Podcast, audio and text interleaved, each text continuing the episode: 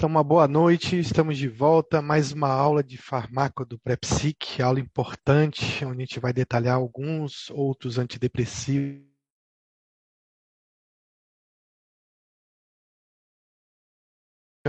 Na sala, mas acho que a gente já pode começar com esse tema importante que é farmaco.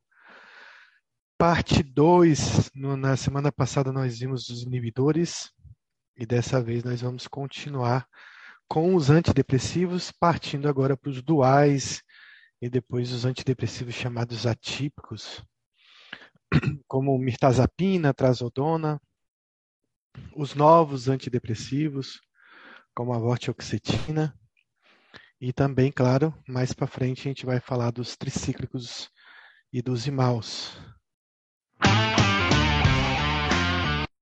Então, começando essa aula eu vou falar de um tema aqui que eu até coloquei lá no nosso Instagram.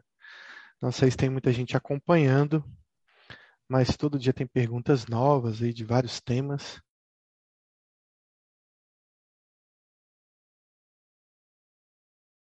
Motores da menopausa, mesmo na ausência de terapia de reposição hormonal. Duloxetina, paroxetina, sertralina ou desvenlafaxina.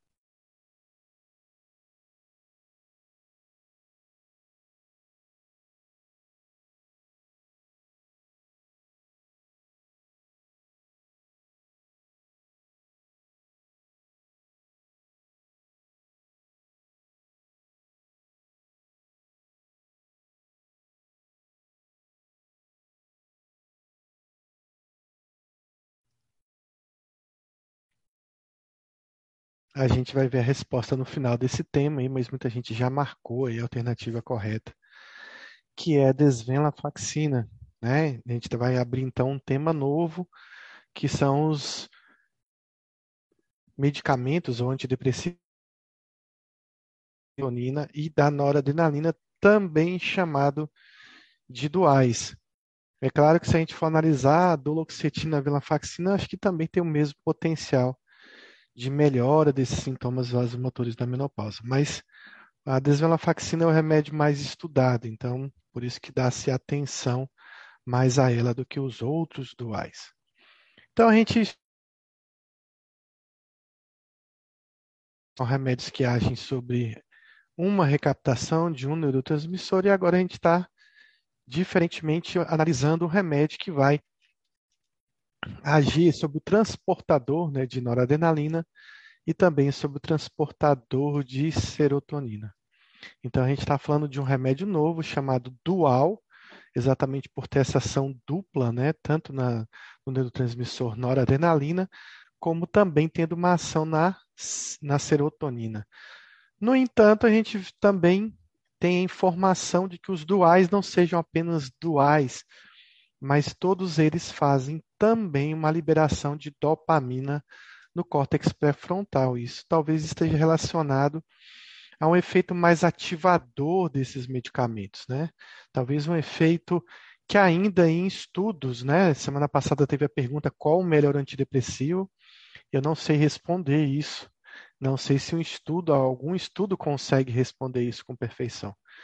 Mas tem-se uma dúvida se inibidores da recaptação são melhores, são iguais ou são piores que os duais?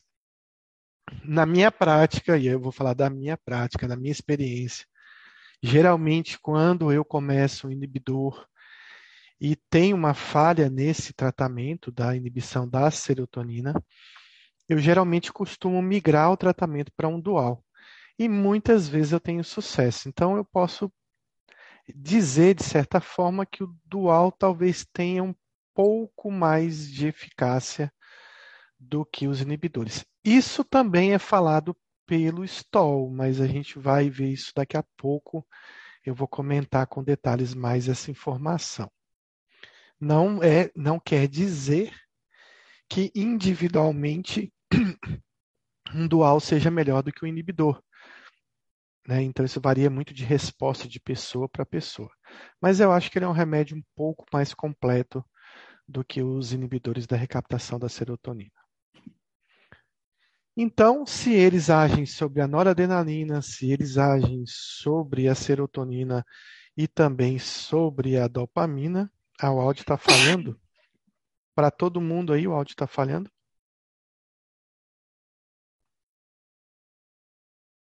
Deixa eu só confirmar essa informação.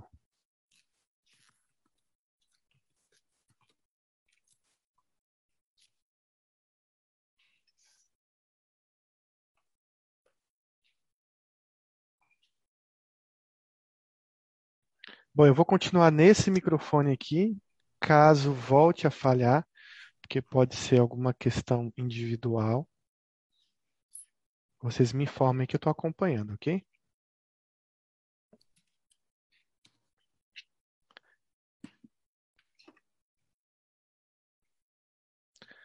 Muito bem, então, como eu estava comentando, os duais parecem ser triais, ou seja, parece agir tanto sobre a serotonina quanto a noradrenalina e também na dopamina. Mas claro que isso em, é, digamos, intensidade diferente.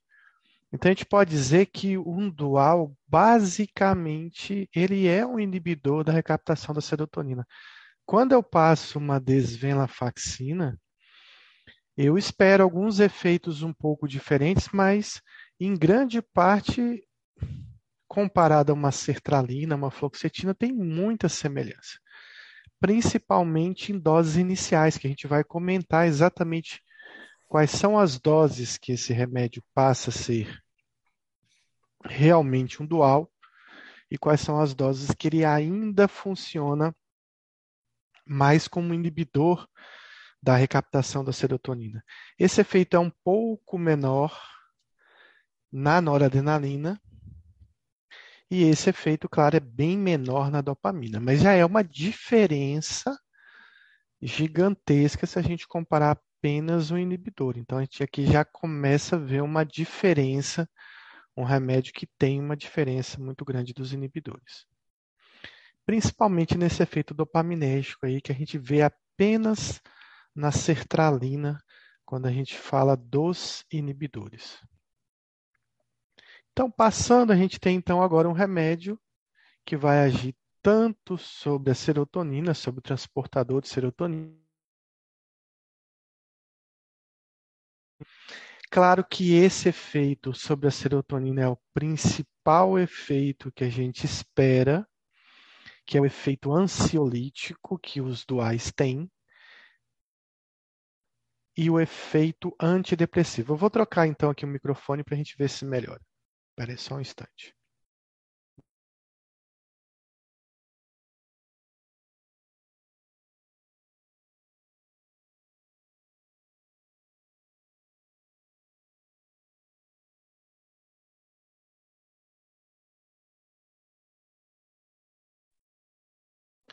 Pronto, agora eu estou falando aqui do meu telefone vocês conseguem me ouvir melhor?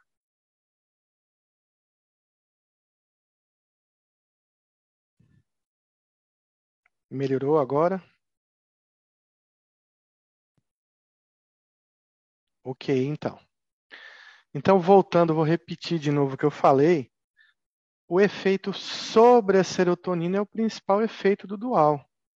É onde ele se aproxima muito aí dos inibidores né, com o seu efeito antidepressivo e com o seu efeito ansiolítico. Mas claro que vai ter uma contribuição também do efeito da noradrenalina, né? principalmente efeitos que a gente não espera quando utiliza um inibidor da recaptação da serotonina. E quais são esses efeitos? Um efeito sobre a dor então, eu posso dizer que do loxetina, venlafaxina, minalciprano, que são os duais, eles têm um efeito importante na dor, que vai ser importante para a gente. Que tipo de dor? Né? Geralmente uma dor de origem neuropática, principalmente aí no tratamento da fibromialgia, mas de outras neuralgias também que podem, como por exemplo na neuropatia diabética, pode ter um efeito também de melhora dessa dor. Nós temos um efeito vasomotor aí que é importante porque vai ter um efeito, por exemplo, na elevação dos níveis pressóricos, coisa que a gente não observa nos inibidores, não é um cuidado nosso. Quando a gente está medicando um hipertenso com sertralina, a gente não fica preocupado com os níveis pressóricos dele. Mas quando a gente está medicando um paciente hipertenso descompensado com uma desvenlafaxina, a gente vai ter que começar a se importar com o controle pressórico desse paciente.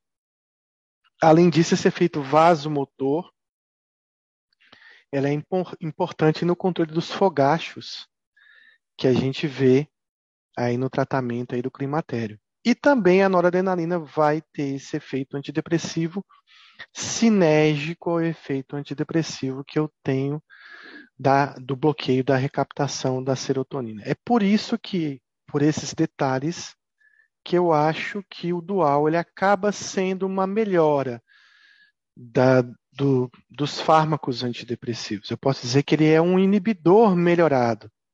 O Stoll também fala muito disso, ele também reconhece um pouco isso, essa, essa melhoria. Ele não veio apenas como uma classe para competir com o inibidor, mas uma classe talvez para funcionar onde o inibidor talvez não tenha funcionado tão bem. Então, eu não acho que trocar o inibidor por um dual é trocar seis por meia dúzia, não. Passando aqui, então, os duais são inibidores da recaptação da serotonina? De certa forma, sim. Eles basicamente funcionam como inibidor, mas com alguns efeitos acessórios que tornam o remédio um pouco melhor. Então, eles têm um efeito, o mesmo efeito do inibidor, inclusive, eles partiram de muitos efeitos colaterais. A titulação no início da dose é muito parecida. Os efeitos de retirada são basicamente os mesmos, então eles têm muitas semelhanças também com essa classe dos inibidores. Então vamos conhecer então aqui alguns, né, os duais que estão sendo comercializados aí, basicamente no mundo, porque não tem nenhum diferente do que é comercializado aqui no Brasil. E aqui a gente vai ver o efeito de cada um, tanto o serotoninérgico, noradrenérgico, quanto o efeito dopaminérgico deles. Então a gente tem aí a venlafaxina, que varia uma dose de 75 a 225 miligramas, mas olhem, não se assustem, o Stoll fala em doses até de 600 miligramas. Então, eu já passei algumas vezes dessa dose de 225 para a venlafaxina. Tá? Então, ele fala que em casos graves você pode chegar até 600 miligramas. Claro que aí você está correndo mais risco de uma elevação maior da pressão, porque até esses níveis aqui são bem seguros para elevação da pressão, e também você corre mais risco de uma síndrome serotoninérgica, que a gente vai comentar talvez nessa aula ou na próxima. Nós temos a desvenlafaxina, né? Eu vou falar o nome comercial aqui, é o Effexor, aqui nós temos o Pristic. A desvenlafaxina variando aí de 50 a 200 miligramas, mas o Stoll também comenta que alguns casos podem chegar a 400 miligramas, né? Ele fala que não tem, parece ter tanto benefício acima de 200, mas cada paciente é uma história diferente, então ele comenta aí que pode chegar a 400. A duloxetina também, ela varia da dose de 30 a 120 miligramas, mas já vi aí, inclusive no livro da, da USP, aquele compêndio que tem na USP, ele traz, eu não vou te lembrar qual capítulo, mas ele traz uma história de um paciente com fibromialgia que está usando se eu não me engano, trezentas e tantas miligramas de duloxetina. Né? Então, se o pessoal da USP está fazendo, eu acho que a gente também pode fazer. Mas a dose habitual recomendada é de até 120 miligramas. E o minalciprano, o minalciprano é um remédio bem antigo. Ele foi inventado, eu acho que na mesma época que a venlafaxina saiu porque a desvenlafaxina e a duloxetina eles são mais novos e a venlafaxina e o minalciprano são mais antigos. Ele foi inventado pela Roche, chamado Excel. Então ele foi assim, foi um grande lançamento no Brasil. O remédio E se eu não me engano, o Minalciprano foi lançado, eu estava no último ano de internato, porque eu lembro que eu recebi algumas amostras do Excel lá, meio que né, fingindo que era já estava formado. Então, nessa época, o Minalciprano era tido assim como um remédio que ia ser revolucionário, mas ele não foi. E por que, que você sabe que ele não foi? Porque nesse tempo todo aí, né, desde a saída do meu internato até agora, você não vê quase ninguém prescrevendo o Minalciprano, o Excel. Eu nem sei se é fácil encontrar em farmácia hoje em dia, mas ele pode ter algumas indicações, eu vou comentar sobre isso. A dose varia de 30 a 200 miligramas. Então, nós temos aqui o efeito da venlafaxina serotoninérgico, da desvenlafaxina, eles são muito parecidos no seu efeito serotoninérgico e na potência do efeito serotoninérgico. Mas o minalciprano, olha por que, que o minalciprano não deu certo. Porque ele é pouco serotoninérgico. Talvez por isso ele não tenha tido o sucesso que esperavam. Então, um remédio que tem pouco efeito sobre a serotonina vai resolver muito pouco casos de depressão e também resolver poucos casos de ansiedade, que basicamente esse é o carro-chefe dos antidepressivos. Bom, quando a gente fala de efeito noradrenérgico, a gente tem a venlafaxina. A desvenlafaxina parece ter um efeito noradrenérgico um pouco maior do que a venlafaxina, eu vou comentar um pouco sobre isso. A duloxetina parece ter um efeito meio que semelhante à venlafaxina e o minalciprano ele é um remédio basicamente noradrenérgico. Então, se a gente pensar, voltando no slide anterior, que o efeito serotoninérgico é muito importante para ansiedade e depressão e o efeito noradrenérgico é muito importante para dor, a gente vai começar a achar que o minalciprano talvez tenha uma resolutividade mais na dor do que basicamente na depressão e na ansiedade. E o efeito dopaminérgico dos três são bem semelhantes também. A pergunta que a gente tem que fazer aqui é se a venlafaxina em 75 miligramas é um dual ou só tem efeito serotoninérgico. Então é isso que a gente precisa aprender. Quando que a venlafaxina começa a ser um dual? Porque inicialmente, em doses menores, ele faz apenas o bloqueio da recaptação da serotonina. E conforme você vai aumentando as doses, começa a acontecer um bloqueio também da uma liberação também de noradrenalina. Então a dose da venlafaxina que começa a ser dual é uma dose de 150 miligramas. É importante aprender isso. Porque se tem alguém que melhorou com 75 de venlafaxina, eu aposto, talvez eu perca, mas eu posso apostar, que ele melhoraria também com uma fluoxetina ou talvez com uma sertralina. Porque eu estou usando o remédio base, basicamente numa dose apenas de inibidor da recaptação da serotonina. A desvenlafaxina, ela só começa a ser noradrenérgica a partir de 100 miligramas. A duloxetina tem um porém, porque a fábrica fala que ele já é noradrenérgico desde o nascimento, ou seja, desde a primeira dose que você dá, ou seja, de 30 miligramas. Particularmente, eu não acredito nisso. Eu acredito que ela começa a ser noradrenérgica a partir de 60. E eu não acredito isso da minha cabeça, porque eu li o Stoll e o Stoll também acho que concorda com isso. Aliás, ele que fez eu acreditar nisso, que a duloxetina passa a ser mais noradrenérgica a partir de 60 miligramas. E o minalciprano não precisa falar, esse realmente é noradrenérgico desde a primeira dose que você dá. Essas doses são importantes no dia a dia para você saber quando realmente você passou a prescrever um dual, ou o paciente começou a tomar um remédio que tem esse efeito dual.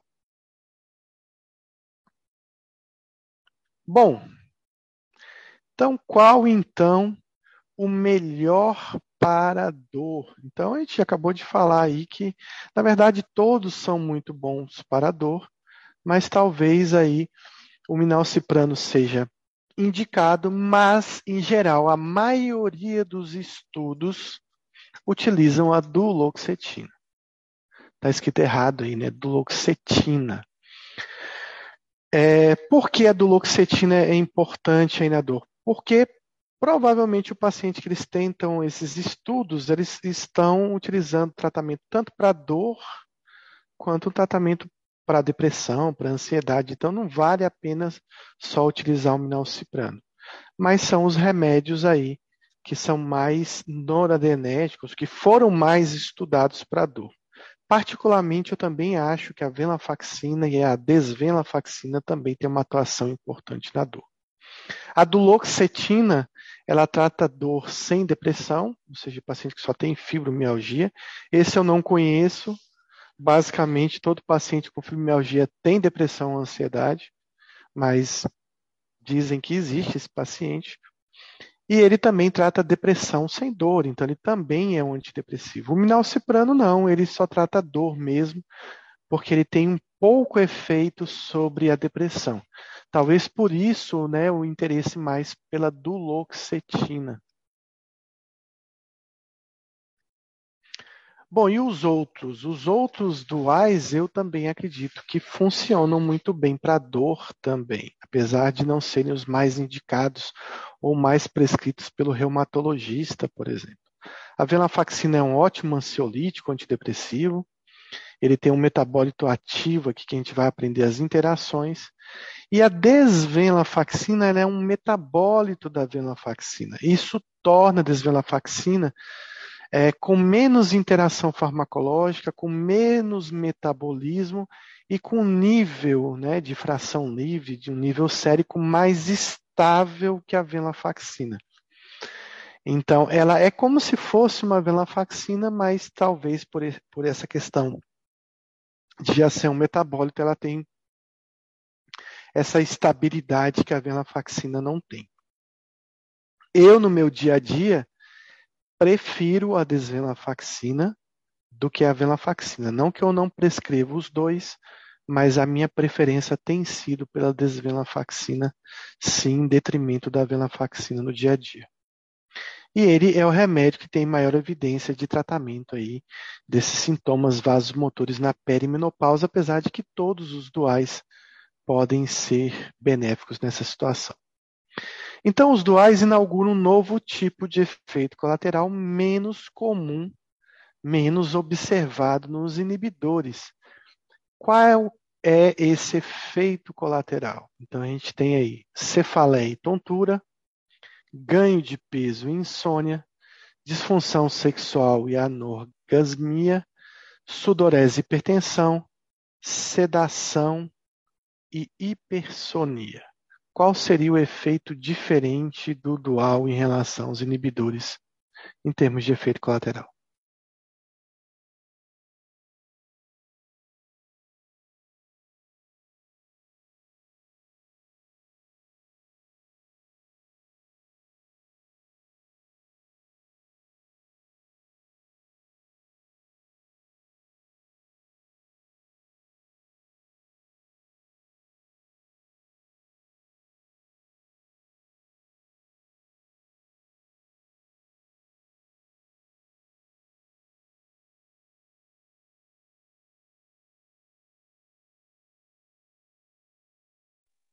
Então, por esse efeito noradrenérgico, nesse aumento na noradrenalina, a gente vai começar a perceber que o dual ele causa mais sudorese e pode elevar os níveis pressóricos do paciente.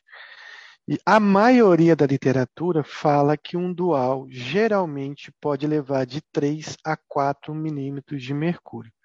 Isso num paciente compensado não faz muita diferença, mas é observado em outros pacientes uma elevação maior e principalmente um cuidado que a gente tem que ter com aquele paciente que é hipertenso, é um paciente sem adesão, um paciente descompensado. Esse a gente vai selecionar melhor a indicação desse dual. Então, temos aí o efeito noradrenérgico que vai causar essa sudorese e essa hipertensão que não é observada nos inibidores da recaptação da serotonina. Então, esse é o efeito principal. Bom, os duais, eles são indicados, têm as mesmas indicações dos inibidores, mas existem alguns né, que já foram aprovados pela FDA. Inclusive, eles não são remédios de eleição, por exemplo, para toque, né? Porque você vê lá a questão da serotonina ser muito importante no toque, né? Do estalopram, do citalopram, seus remédios mais indicados no caso de toque. Mas se você for olhar alternativas que você tem num toque refratário, vai começar a surgir o nome venlafaxina, desvenlafaxina, talvez para alguns pacientes pode haver algum benefício. Então a venlafaxina ela está aprovada pelo FDA segundo o STOL para depressão e TAG. A desvenlafaxina, segundo o STOL, não está aprovado para nada pelo FDA, mas com certeza ele está aprovado para tudo, pelo menos na nossa prática. A duloxetina já tem aprovação para depressão, para neuropatia diabética e o inalciprano ele já tem aprovação para fibromialgia. Mas esqueçam isso, isso é só uma informação de quanto tempo ainda demora para o FDA entender que desvenlafaxina, por exemplo, é um excelente antidepressivo. Muita gente tem um pouco de preconceito com a desvenlafaxina, não sei por que desse preconceito, mas achando que a venlafaxina é um remédio superior, não sei. Mas já ouvi falar muito sobre isso. Qual o objetivo do tratamento quando você utiliza um dual? Então, é basicamente o mesmo objetivo de quando você utiliza um inibidor, que é a remissão completa dos sintomas atuais pelo menos 50% dos sintomas, mas você tem que correr atrás para que o paciente fique livre dos sintomas, ou da maioria deles, e também, claro, eles funcionam como os inibidores, prevenindo recaídas futuras da patologia. Tem uma regrinha que a gente vai estudar lá na, na, depressão, né? Que quando o paciente tem o primeiro episódio depressivo, ele tem 50% de chance de ter o segundo. Quando ele tem o segundo, ele tem 75% de chance de ter o terceiro. E quando ele tem o terceiro, ele tem 100% de chance de ter o quarto.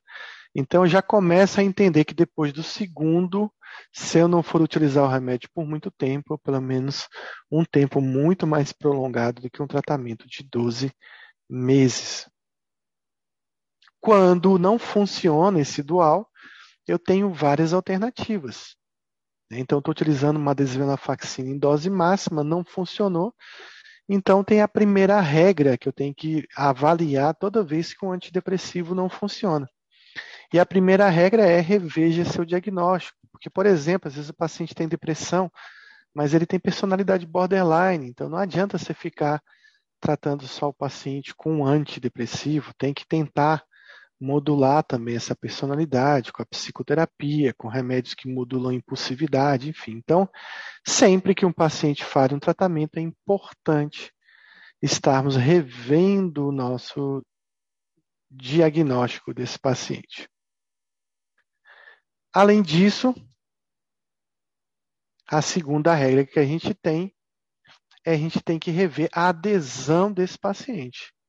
Né? Muitos pacientes, a gente já viu na primeira aula que muitos pacientes não conseguem nem, né, pelo menos 30% nem iniciam o tratamento que você prescreveu. Então, é importante saber se ele aumentou a dose que você colocou, ele tomava desvenlafaxina 50, ele não melhorou, você passou para 100, ele ficou com medo de tomar 100, continua tomando 50. Então, é importante rever a adesão se ele está tomando a dose correta e está tomando todos os dias também. Além disso, a terceira regra para uma falha é a gente pensar a qualidade do remédio. Eu tenho batido muito na tecla sobre isso.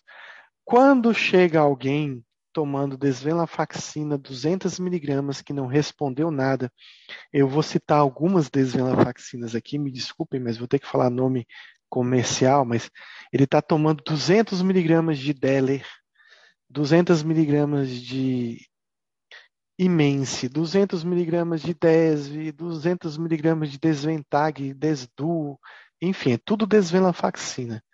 E ele não melhorou com 200 miligramas, a primeira pergunta é, e se ele tomasse o Pristic? Qual seria a resposta? Então, é claro que quando a gente usa o remédio original, a resposta pode ser totalmente diferente. Então, o que, que eu costumo fazer? Isso não está em livro, tá? Mas é uma prática do Brasil, é um problema que a gente tem aqui com a qualidade dos remédios que a gente tem aqui. Então, o que, que eu faço? Olha, vamos a um mês de Pristic. Vai ser mais caro, vai dobrar o, o custo do tratamento, mas eu preciso saber se o problema é a marca ou se o problema é a substância. Se você não responde à desvenlafaxina, mesmo que seja uma desvenlafaxina de alta qualidade. Mesma coisa eu falo do Effexor, do Cymbalta, que é o remédio que é a duloxetina, né? É, é, original. E a quarta regra é, de novo, rever seu diagnóstico. Porque a gente sempre está errando, então, se o paciente está falhando, a gente tem que pensar no diagnóstico o tempo todo. E aí vem uma pergunta: eu troco ou associo? Se ele toma lá o seu Pristic 200 miligramas e ele não respondeu, o que, que vocês fazem? É melhor voltar para o inibidor? É melhor tentar um tricíclico? É melhor tentar o IMAL? Associo com eletroconvulsoterapia? Mando para MT? Coloco uma cetamina? Potencializo com lítio, com triodotironina? É, potencializo com um antipsicótico atípico, como aripiprazol, urazidona, quetiapina, enfim, tem várias alternativas para a gente pensar. Então, quando a gente pensa na troca, a gente pode voltar para o inibidor. Não é uma troca muito vantajosa, eu acho. Eu acho que alguém que não responde muito bem a um dual, talvez não vai responder muito bem ao inibidor. Eu posso trocar de dual também, eu posso estar tá usando duloxetina e passar uma desvenlafaxina. Pode resolver? Pode, mas também não é muito lógico, apesar de que eu confesso que algumas vezes eu fiz isso e deu certo. É, por exemplo, o paciente usava uma duloxetina de marca ruim, e quando eu pensei, e agora, eu passo Simbalta ou mudo de remédio? E aí eu resolvi passar o Pristic, que saía mais barato, continuava sendo dual, mas um dual de marca original. E funcionou. Né? Quando eu passei para o original, mesmo que a substância mudasse, funcionou. Não sei se funcionou porque eu mudei para outro dual ou porque eu mudei para um remédio de qualidade melhor. Mas o fato é que às vezes você faz isso quando você está meio sem saída. Você pode trocar por um triciclo, que é trocar por muitos efeitos colaterais, mas a gente sabe que os triciclos são bastante incisivos, eles costumam é, ter um efeito mais intenso no paciente. E também eu posso tentar trocar por imal. Eu posso partir para outros antidepressivos também, a mirtazapina. Eu não acho que alguém que toma dual, quando troca para mirtazapina, vai resolver. Eu geralmente costumo associar, vou falar sobre isso. Também não acho que alguém que não respondeu a duloxetina vai responder bupropiona, mas é uma alternativa, assim como a trazodona, a vortioxetina, enfim reboxetina e outros antidepressivos. Eu acho que é melhor associar esses do que trocar, mas é uma, uma troca que, que é possível. Eu também posso combinar esse dual. Então, eu posso combinar com o inibidor, não é algo habitual. Mas não, também não está proibido de ser feito, né? porque às vezes é como se você estivesse usando um dual numa dose maior off-label com essa combinação. Eu também posso combinar um dual com tricíclico. Veja, uma vez me aconteceu de combinar venlafaxina com amitriptilina e o paciente convulsionou. Ah, vai sempre convulsionar? Não, mas você tem que ficar atento aos, às, a essas interações que podem acontecer. Você não vai combinar um dual com o imal, que estava aqui ainda há pouco, porque imal não pode ser combinado com quase nada. Posso combinar com mirtazapina, inclusive. Inclusive, eu falei na, na aula passada que essa é uma combinação que o Stoll gosta muito, principalmente quando ele fala de venlafaxina mais mirtazapina, que é o foguete da Califórnia. que ele diz que é mágico. Eu acho que é legal, é bom, mas mágico eu ainda não vi remédio mágico. Também posso combinar um dual com a bupropiona, posso combinar com a trazodona, com a vortioxetina, enfim, com todos os antidepressivos possíveis. Então não tem nenhum antidepressivo que impeça de eu combinar com dual, exceto o imal. Bom, então combinações do dual. Então, por exemplo, com inibidor, a gente tem que ter cuidado com uma síndrome serotoninérgica.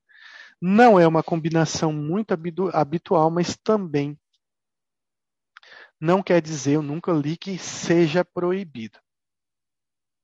Também a combinação com o tricíclico, a gente também tem que ter cuidado com interações específicas de cada tricíclico e também com a possibilidade de uma síndrome serotoninérgica nessa situação. Então, cuidado com as interações devem ser olhadas caso a caso.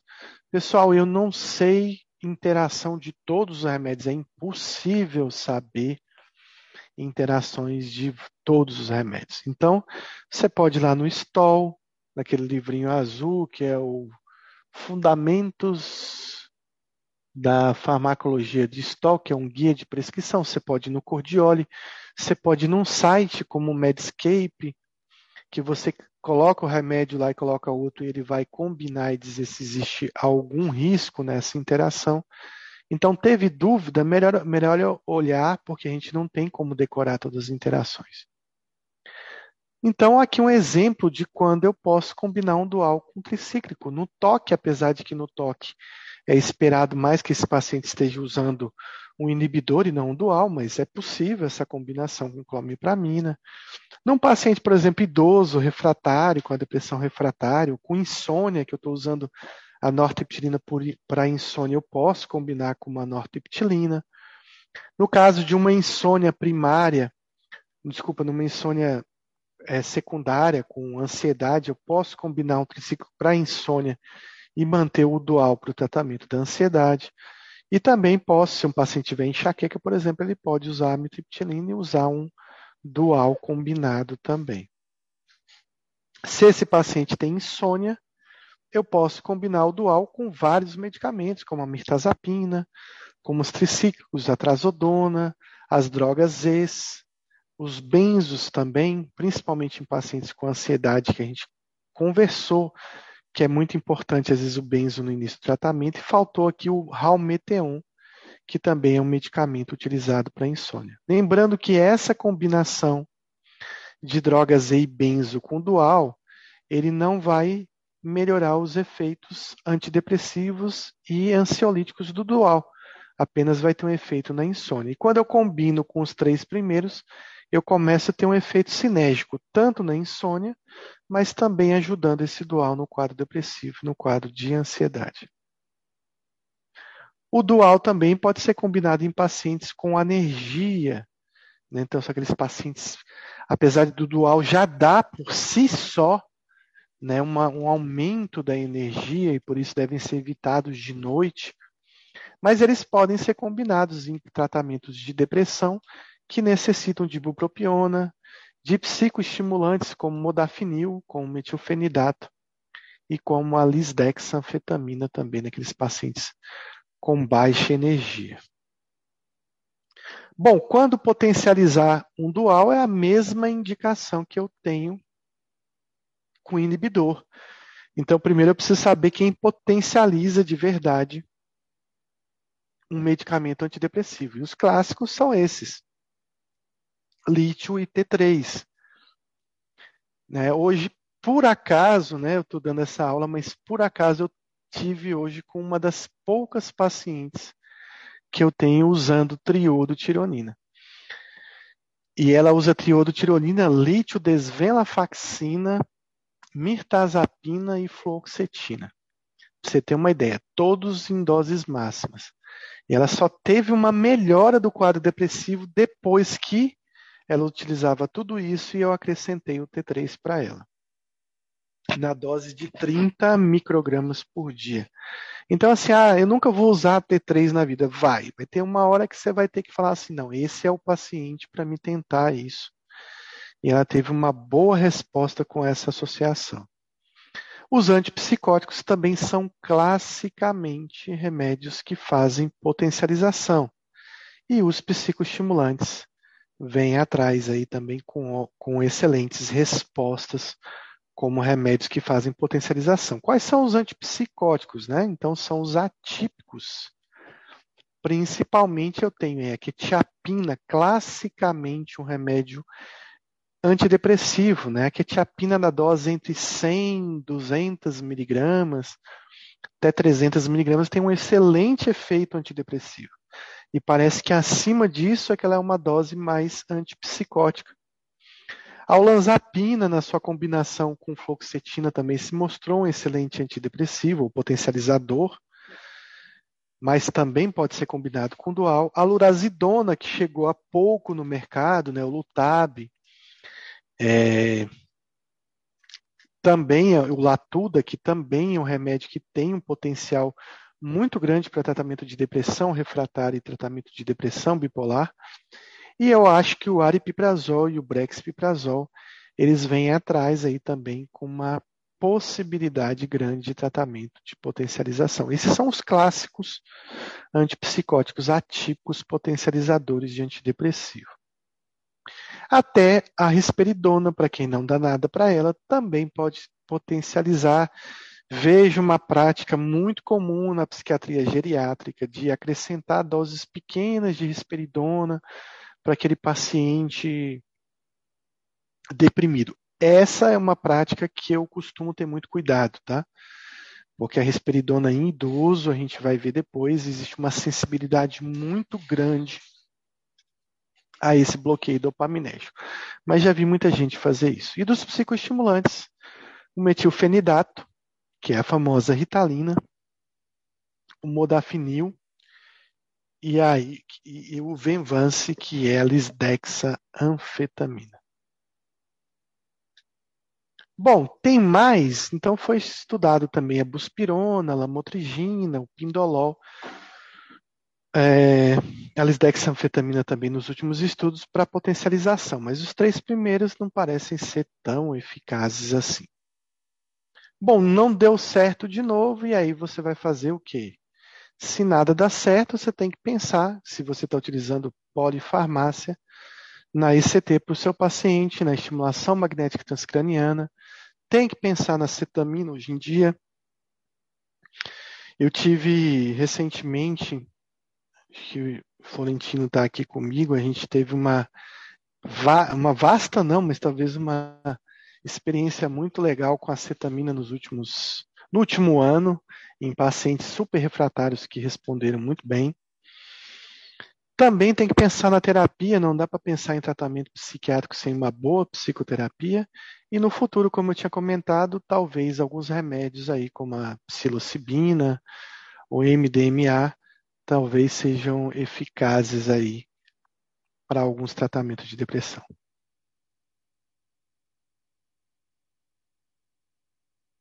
Pedro Henrique fez uma pergunta: a troca do inibidor por um dual deve ser gradual? Sim, se às vezes dá para trocar um pelo outro imediatamente. Eu consigo fazer isso. E há, muitas pessoas perguntam, mas ele não vai fazer não vai entrar com uma dose alta de desvenlafaxina, de repente ele não vai fazer aqueles, aqueles sintomas de neuroadaptação? Não, porque como eu falei, de certa forma o dual ele acaba sendo um inibidor, então o paciente já está meio que neuroadaptado. Vai depender da sua urgência, né? da sua necessidade de troca. Se você puder fazer essa troca lentamente, melhor. Todas as trocas, né, de preferência, devem ser graduais. Mas existem casos que eu preciso chegar à dose alta muito rápido. Então, já tiro pelo menos metade do inibidor, já coloco metade do que eu queria do dual e já em poucas semanas tiro o inibidor e já coloco o dual na dose máxima que eu quero. Então, também a depender da velocidade que você quer e da necessidade, dá para fazer essa troca mais brusca. Bom, tem mais, o dual também pode ser combinado com a pré-gabalina, não sei se eu respondi aí, Pedro, com a pré-gabalina para tratamento de ansiedade na dose de 300 a 600 miligramas, que é a dose de pregabalina, que faz o, o efeito ansiolítico dela. Bom, os efeitos colaterais dos duais, eles são muito parecidos com os efeitos colaterais de um inibidor. Então, aí no começo eu vou ter pouco efeito do remédio e a partir de 30 dias eu vou ter um efeito mais consistente desse remédio. É, nos efeitos iniciais, os primeiros 14 dias são os principais, igual os inibidores, não tem diferença nenhuma para quem assistiu a última aula. Existe um período de neuroadaptação, e é claro que tudo que acontece no primeiro mês, o problema é seu. Olha que interessante, hoje eu estava saindo do CAPS e um dos funcionários, um colega que, que é técnico de enfermagem, ele me chamou no canto e, e eu me vi exatamente o que eu estava falando na aula da semana passada. Ele falou, doutor, é o seguinte, minha filha mora em São Paulo e ela teve um problema de ansiedade, ela não estava bem, sentindo um pouco de falta de ar. Ela foi no médico. E aí o médico passou sertralina para ela. Eu falei, uhum, ótimo remédio.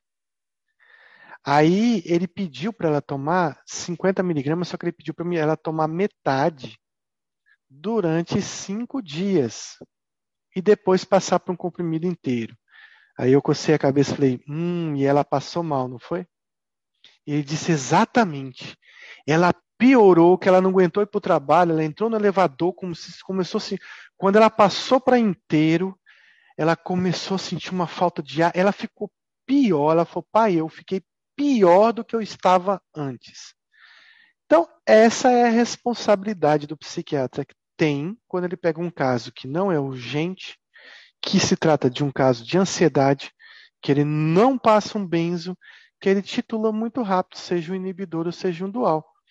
Que, que vai acontecer? Esse paciente vai ficar com medo de tomar remédio, vai ficar com medo de tomar sertralina, vai ficar com medo de tomar qualquer coisa, porque ela simplesmente teve uma piora dos sintomas, ela ficou pior do que antes do tratamento.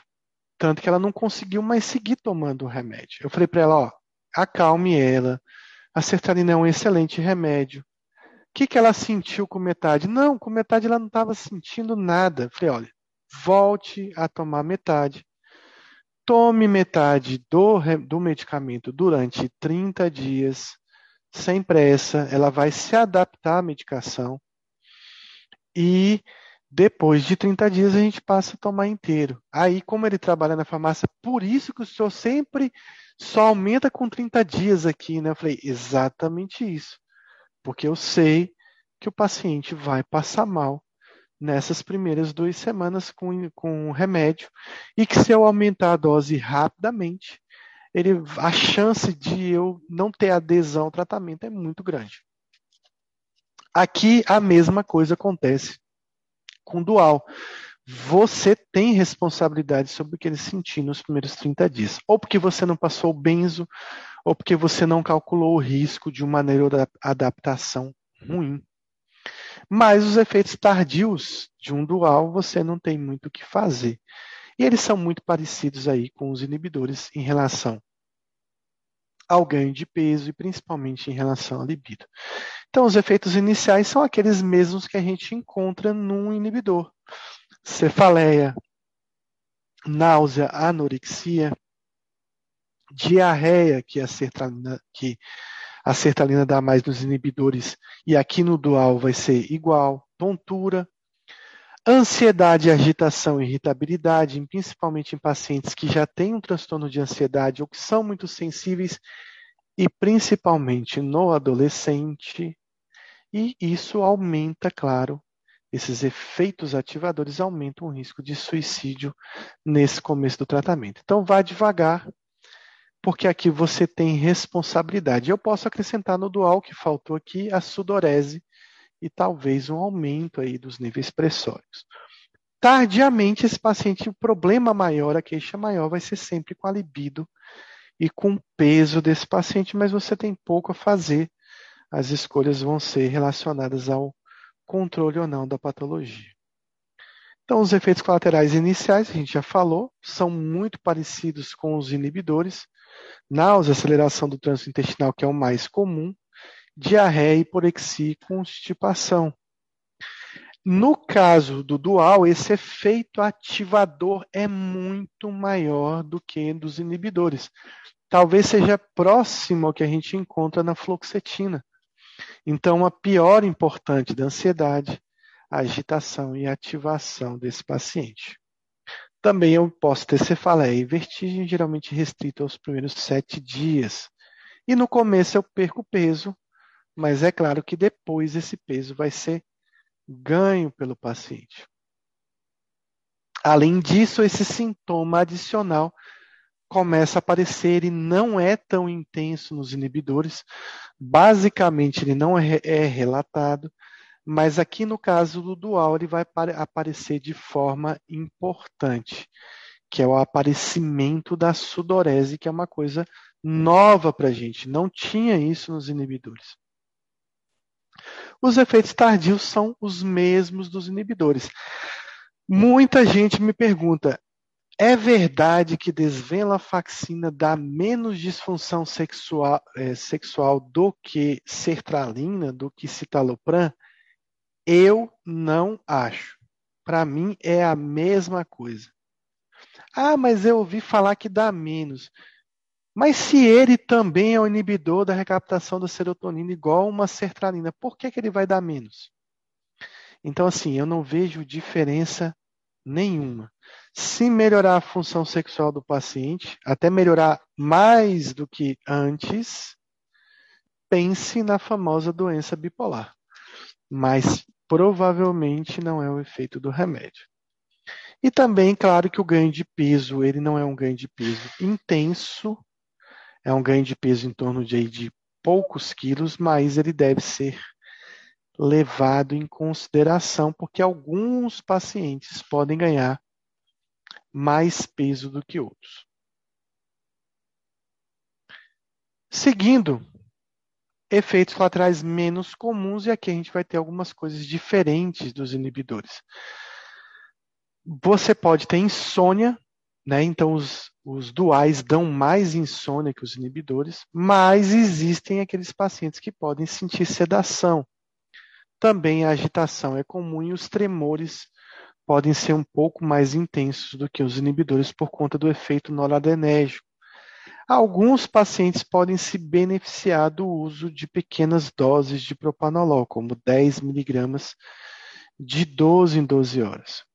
Também, como os inibidores, eles podem afetar a coagulação. Os hematomas e os sangramentos são raros, mas eles passam a ter uma importância naqueles pacientes em uso de anticoagulantes e que têm coagulopatias. Também pode haver uma síndrome da secreção inapropriada do hormônio antidiurético. Então, naqueles pacientes que fazem confusão mental, hipotensão, a gente tem que dosar o sódio, observando sempre a letargia e hipotensão, nesses casos, como sinalizadores dessa hiponatremia. Também os inibidores, os duais podem, desculpa, eu vou voltar, podem cursar aí com maior risco de arritmias, principalmente em pacientes cardiopatas com uma arritmia pré-estabelecida. Aquela velha novela que a gente tem sobre a questão do glaucoma, mas aí talvez os duais sejam um pouco piores pelo efeito noradrenérgico do que os inibidores. E eles também podem provocar midríase como os inibidores. Então, cuidado principalmente naquele paciente com glaucoma de ângulo fechado.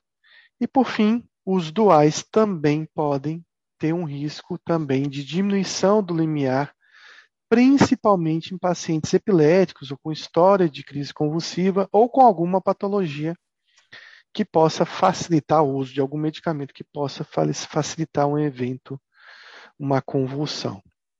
Também é observado alguns pacientes que podem ter alergia.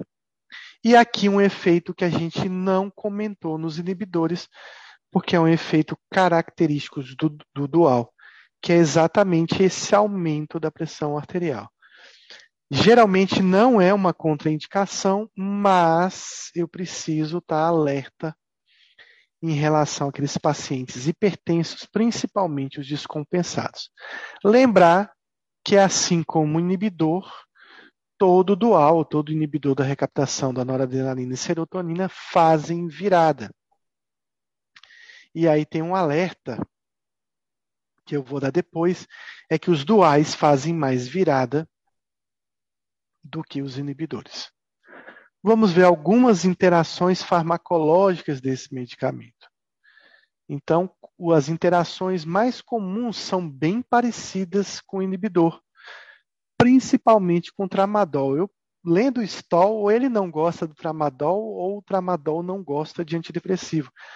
Porque basicamente essa é uma interação comum a quase todos os antidepressivos, em que ele coloca que o tramadol ele aumenta o risco de convulsões quando dado junto com o antidepressivo. Assim é com o inibidor, assim é também com o dual. Além disso, existe um risco aí quando você combina varfarina e AINES com dual, é bem parecido também com o inibidor, pelo risco de sangramento, um risco maior de sangramento nesse paciente. E eles têm menos interações? Será que eles têm menos interações que o inibidor? De forma geral, sim. Os duais têm menos interações do que os inibidores, principalmente a desvenlafaxina. Mas algumas observadas a gente tem aí. Então, a venlafaxina diminui codeína, ela não pode ser combinada ao imal. A desvenlafaxina tem uma reação cruzada com a fenciclidina, também não pode ser utilizada com imal. A duloxetina é um remédio mais complexo, pessoal. Então, quando for prescrever duloxetina, olhe muito bem o que o, que o paciente está usando. Ele aumenta tricíclico, não pode ser utilizado com imal, aumenta a fluvoxamina, diminui os níveis da nicotina, na verdade não é o tabaco, mas da uh, desculpa, o tabaco diminui os níveis de duloxetina, aumenta a paroxetina e a fluoxetina, diminui os níveis de clozapina e teofilina, de codeína e tem um risco para todos os duais da combinação com a tioridazina. Ah, vou decorar isso aqui. Impossível decorar. Não tem como decorar porque não tem nenhuma interação especial, como a gente viu da semana passada da sertralina com a lamotrigina. Então é impossível decorar todas essas interações. Minalciprano ele não pode ser combinado com imal e existe um, um risco de sangramento maior com uso com AINE e também com a varfarina. Algumas advertências que a gente tem, né? Então, a venlafaxina a gente tem que ter cuidado no paciente epilético, no paciente com doença bipolar. Na doença cardíaca, a depender da gravidade, eu tenho que ter cuidado. Em crianças e adolescentes, principalmente naquele fator ativador e no risco aí de uma agitação, risco de suicídio. A desvenlafaxina tem as mesmas advertências e cuidados que eu tenho que ter com a venlafaxina, porque um é metabólito do outro. A duloxetina também tem advertências parecidas, mas aqui eu tenho que me preocupar com a função hepática também, que é uma coisa que a gente não fica preocupado com a venlafaxina e com a desvenlafaxina, e aumentos dos níveis de TGO e TGP de três vezes o normal a gente pode considerar aí uma ter que fazer uma diminuição ou retirada do medicamento. O minalciprano também tem as mesmas observações que a gente é, tem que ter juntamente com a duloxetina. Bom, na depressão bipolar, é melhor eu usar um inibidor da recaptação da serotonina ou dual? Ô, professor, mas eu ouvi falar que na depressão bipolar a gente não utiliza antidepressivo. Calma lá. A gente não vai utilizar como primeira opção, mas tem aquele paciente que você vai chegar no antidepressivo. Então tá o paciente lá com depressão bipolar, usando dose alta de lurazidona, com lítio ajustado, tomando lamotrigina, usou dose máxima de bupropiônia, não melhorou, você vai ter que lançar a mão de um medicamento antidepressivo mesmo. Mas o que vai acontecer? Vai ter risco de virada. E qual é o risco de virada de um inibidor comparado a um risco de um dual? Então a gente tem que ter em mente que todo antidepressivo pode fazer uma virada no paciente bipolar, mas o dual vira mais do que o inibidor. Então, se você tem esse paciente com depressão bipolar que você resolveu usar o antidepressivo, faça uma opção por um inibidor seletivo da recaptação da serotonina, não faça opção pelo dual, porque o risco é maior. Mais algumas informações sobre eles, né? Então, a venlafaxina é bom para depressão e depressão atípica, bom também nos sintomas vasomotores. Uma coisa comum a todos os duais é que pacientes muito sensíveis a náuseas, eles vão sofrer um pouco mais com os duais. Os duais dão mais náuseas do que os inibidores. E é claro, os pacientes hipertensos ou cardiopatas, a gente tem que ter um cuidado maior. Du, os duais, de forma geral, eles foram estudados também para o TDAH, eles são a quarta ou quinta linha de ação para o TDAH. Não são muito efetivos, mas estão lá nos guidelines. E também existe um risco aí da overdose. Raramente a venlafaxina é letal, mas a gente deve observar nesse paciente que tenta suicídio. Vejam que a desvenlafaxina tem as mesmas indicações e cuidados que eu tenho na venlafaxina. Mas tem uma perguntinha aqui: é melhor que a venlafaxina ou não é melhor que a venlafaxina? Eu não vou responder agora, mas vou responder daqui a pouco. E não vai ser uma coisa que eu vou falar, mas sim o Stoll vai falar para vocês. A duloxetina tem uma advertência diferente ele é pior no prostatismo. Então, pacientes com problemas de próstata evitem a duloxetina. Isso porque ele faz mais retenção urinária do que os outros duais. Isso vai ser muito ruim num paciente com prostatismo. Ele, além de ser muito utilizado para dor, ele também pode ser utilizado na incontinência urinária por estresse. E o minalciprano, ele é bastante utilizado na dor crônica, na depressão com hipersonia, né? então precisa de uma droga mais ativadora. Ele também tem as mesmas observações da duloxetina em relação ao prostatismo, também tem as observações das náuseas dos hipertensos e cardiopatas, e ele foi extensivamente estudado na fibromialgia, sendo um remédio bem indicado para essas situações. Então vamos falar especificamente da desvenlafaxina né, as suas vantagens aqui à sua esquerda e as suas desvantagens aqui à sua direita. Então, ele é muito bom para depressões com anergia, com hipersonia, depressões com lentificação, porque é uma droga muito ativadora. Muito bom também para depressão atípica. Vem a pergunta, ele é igual ao inibidor? E aí eu vou escrever o que Stahl coloca. Essa frase aqui não é minha. Essa frase está lá no livro do Stoll e diz o seguinte: as tem taxas mais altas de remissão que os inibidores. Então, respondendo o que eu tinha comentado no início, parece sim que os duais são um pouco mais eficazes do que os inibidores. Ele também é bom para pacientes com sintomas somáticos, principalmente aqueles que têm fadiga e dor, e ele atua muito bem nos sintomas vasomotores, é o remédio de eleição no climatério ou na perimenopausa. Bom, desvantagens da desvenlafaxina. Pacientes muito sensíveis a náuseas, você deve fazer uma neuroadaptação mais lenta. A hipertensão descontrolada é um paciente difícil para usar um dual. E o paciente com doença cardíaca também você deve ter cuidado. Um outro defeito que não é colocado pelos livros mas o que eu vejo na desvenlafaxina é que o meu sonho é começar todo mundo com 25 miligramas e não com 50, como vem no, no, na maioria dos remédios. Né? Basicamente não existe dose de 25 no Brasil. E eu acho que 50, muitos pacientes não se dão bem com 50, precisariam necessitar de uma dose menor. O problema é que é um, uma drágia e não um comprimido sulcado. Então eu acho isso um grande defeito da desvenlafaxina. A desvenlafaxina é mais estável que a venlafaxina, principalmente nos níveis plasmáticos, que são mais consistentes. Essa frase também não é minha, essa frase é do Stoll. Então ele coloca que existe uma certa um benefício maior da desvenlafaxina em relação à venlafaxina, segundo ele. Ele também, comparado à venlafaxina, parece ser mais consistente no efeito noradrenérgico, talvez ele tenha uma indicação um pouco maior na dor. Tem mais ação vasomotor e na fibromialgia, e também tem mais ação no TDAH por conta desse efeito noradrenérgico. São dúvidas que a gente tem. Terei que fazer estudos comparativos com a venlafaxina para a gente ter certeza disso.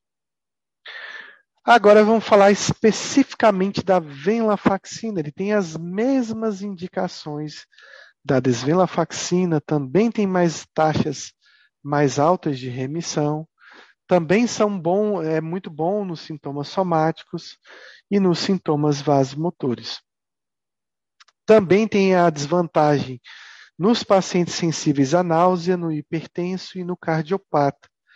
E a venlafaxina tem um benefício em relação à desvenlafaxina, porque eles são cápsulas com doses muito pequenas e que eu posso titular mais facilmente. Então, aquele comprimido de 37,5 miligramas, aquela cápsula, ela é perfeita para iniciar um bom tratamento com uma neuroadaptação mais fácil do que a desvenlafaxina, a meu ver, na minha prática. Então, eu acho que isso facilita. Aqui, o que eu tinha comentado antes, a dose habitual vai até 225 ou 375, mas casos difíceis exigem doses de 600 miligramas ou até mais em casos extremos. Essa também é uma afirmação do Stoll, tá? no seu livro aí de prescrição, guia de prescrição farmacológica. Mas eu nunca tive coragem de passar de dessa dose de 375, não. Eu nunca fui além dessa dose. Bom, a questão da pressão arterial, o Stoll também coloca que são raros casos de grande descompensação da pressão arterial é, com doses até 225 miligramas de desvenlafaxina, que seria basicamente a dose máxima de bula. Então, acaba sendo um remédio seguro no hipertenso. Em relação à duloxetina, ele tem as mesmas indicações e comportamentos e vantagens que eu tenho na venda e na desvenda. Também tem os mesmos problemas aqui que eu tenho na venda e na desvenda, só que agora a, começa a aparecer um problema diferente, que é aquele paciente com doença urológica, né, principalmente com doença de próstata, que eu não posso fazer retenção urinária, a duloxetina parece ser pior. Além disso, a duloxetina tem mais interação farmacológica e ela tem um componente né, de comprometimento hepático mais importante, então eu preciso acompanhar a função hepática desse paciente. Tá, a duloxetina ela tem doses mais adrenérgicas a partir de 60 miligramas. Ela parece provocar menos hipertensão do que a venlafaxina. E ela parece ter uma ação mais importante em sintomas dolorosos, principalmente na fibromialgia, mas a gente deve ter um cuidado aí quando é utilizado com alguns tricíclicos, como a maprotilina, nortriptilina e desipramina, e com um antidepressivo como a atomoxetina, que é usado no TDAH, eu tenho que ter cuidado com a duloxetina. Bom, esses aqui são os sintomas da síndrome da retirada, da descontinuação, que também é o mesmo sintoma que eu encontro quando eu retiro um dual, quando eu retiro um inibidor. A maioria dos duais tem meia-vida que não ultrapassa 48 horas. Então, aquele paciente que ele está tomando desvenlafaxina, ele viaja para a praia, na sexta-feira ele não toma o remédio, no sábado ele não toma no remédio, no domingo, mesmo que ele não entre na água, ele faz uma viagem de navio com todos esses sintomas de descontinuação: tontura, cefaleia, mialgia, náusea, fadiga, ansiedade e parestesia. Exatamente, geralmente, de 48 a 72 horas após a retirada do dual, assim como na maioria dos, dos inibidores, ele começa a ter esses sintomas de descontinuação. Alguns são difíceis de descontinuar. Né? Então, se você tem muita dificuldade de descontinuar e parece que a desvenlafaxina é o que dá um pouco mais de dificuldade, você pode fazer aquela mágica que eu ensinei. A primeira delas é trocar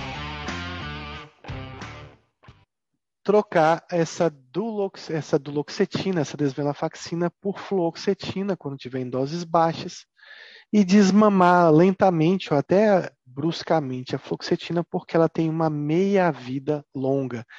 Quem me ensinou isso foi o Stoll. Né? Não foi então nem coisa de consultório de experiência. O Stoll fala muito disso. Você chegou a 50 de desvela, começa a dar 20 de fluoxetina, depois reduz para 10, depois você suspende a fluoxetina que o paciente consegue já é, retirar facilmente, já que a fluoxetina tem uma meia-vida de 14 a 21 dias. Então é fácil você fazer essa troca. Mais uma questão, então, respondendo à questão né, que a gente falou, qual o medicamento mais indicado nos sintomas vasomotores da menopausa Aqui todo mundo já consegue responder, já respondeu no início, que é desvenlafaxina. Então a gente vai estar diante aí de um outro tema muito importante,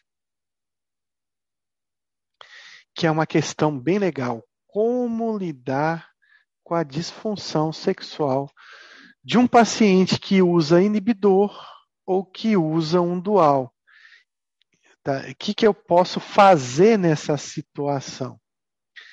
Então tem aquele paciente que ele estava com quadro depressivo, ele melhorou muito com, sei lá, 100 miligramas de sertralina, ou ele melhorou muito com 100 miligramas de desvenlafaxina, só que agora, seis meses depois, a função sexual dele está bastante prejudicada. E o que, que a gente pode fazer? Então, a primeira dica, que não é habitual, você pode tentar reduzir a dose desse medicamento. E se ele tomar 50 miligramas de sertralina, será que ele vai permanecer compensado? Mas lembrar que eu posso tentar reduzir a dose apenas quando esse paciente está muito bem, está muito bem compensado, está estável. Né? Então, depois de um certo tempo também que ele está livre dos sintomas. Então, não é bom fazer isso no começo do tratamento. É importante que o paciente já esteja usando há um bom tempo e esteja livre de sintomas há um bom tempo. Em geral, a maioria da literatura não recomenda diminuir a dose do antidepressivo. Mas, se for um caso extremo, você pode fazer essa tentativa de diminuição. Outra alternativa que a gente pode ter nesse paciente com disfunção sexual é trocar de medicamento, que você pode pode dar certo e inclusive pode retornar os sintomas que o paciente havia tido no começo do tratamento. Então você pode trocar de antidepressivo. E quais as melhores opções para essa troca? A bupropiona, porque ela não dá quase disfunção sexual. Você pode tentar uma troca pela trazodona, que também parece dar um pouco menos do que inibidor e do que os duais. Você pode tentar a vortioxetina, que essa é uma excelente opção para aquele paciente com disfunção sexual. A vortioxetina a gente vai comentar, é um medicamento que tem mais efeito antidepressivo mas eu tive pacientes com quadros de ansiedade que melhoraram muito com a vortioxetina e que tinham disfunção sexual. E eu fiz a troca pelo Brintelix e ele funcionou muito bem. O problema do Brintelix é que ele não mexe na função sexual, mas ele mexe no bolso, porque ele não é barato. Mas o paciente às vezes prefere isso. A reboxetina também parece ser uma opção, e eu não coloquei aqui, pessoal, mas a mirtazapina também pode ser uma boa opção. Temos uma pergunta e aquela trazodona modificado em séries. A gente vai chegar na trazodona daqui a pouquinho, eu vou falar sobre em séries. Vai ter mirtazapina e depois trazodona. Vamos ver se a gente consegue terminar isso hoje. Outra opção que eu faço muito, eu associo um antidepressivo que dá menos disfunção, e consigo reduzir o antidepressivo, que dá mais disfunção. Olha que legal, essa, essa combinação é muito interessante na nossa prática. Vou dar um exemplo aqui para vocês. Olha, tem um paciente que ele usa fluoxetina na dose de 40 miligramas. Ele ficou bem, ele melhorou da ansiedade, ele está ótimo. Mas a libido foi para o espaço. Então, o que, que eu faço? Eu pego, vou colocar tudo agora, Aí agora eu pego a fluoxetina, reduzo a dose para 20. No caso não é ansiedade, é um caso de depressão. Reduzo a dose de fluoxetina para 20 e coloco 150 de bupropiona. E ele pode ter uma melhora da função sexual. Por quê? Porque eu combinei um remédio que não dá disfunção e diminuí o remédio que dá disfunção. Então, às vezes, você fazer essas combinações podem ajudar o paciente a melhorar a função sexual. Tá? Então, você pega um único remédio, transforma em dois, agindo sinergicamente, mas com um deles dando menos disfunção sexual. Essa é uma combinação muito legal de se fazer naquele paciente que tem disfunção sexual. E por último, é uma, uma coisa que ninguém iria me ensinar em livro nenhum. Isso é da minha experiência, mas principalmente da experiência dos pacientes. Olha o que, que os pacientes inventam para melhorar a função sexual tomando inibidor dual. Eles fazem feriado no dia da relação sexual. Olha o que, que um paciente me ensinou, que pode ser utilizado de forma parecida ou não. Então, bom, ele tomava sertralina, 50 miligramas, a função sexual foi para o espaço. E ele geralmente toma essa sertralina às 8 horas da manhã. Muito bem, esse isso era uma terça-feira. E ele tomou a sertralina certinho na terça-feira, tomou na segunda, tomou no domingo. Terça-feira foi o último dia que ele tomou. Por quê? Ele sabia que ia ter uma relação nos próximos dias. Então, na quarta-feira, ele não toma essa sertralina. Porque ele sabe que vai ter uma relação sexual nessa noite. E ele deixa para tomar essa próxima às 22 horas. Então, ele está dando um intervalo aí de longo prazo, de mais de 30 horas, de intervalo entre essa dose e a relação sexual. E eles dizem que isso melhora a função sexual, que nesse dia ele consegue, por exemplo, no caso do homem, ter uma ejaculação próxima ao normal e que é muito melhor do que quando ele toma sertralina nesse dia. Aí na quinta, isso é uma quarta-feira, na quinta-feira ele volta a tomar sertralina normalmente. Ou ele pode tomar essa sertralina ainda na quarta-feira depois da relação sexual.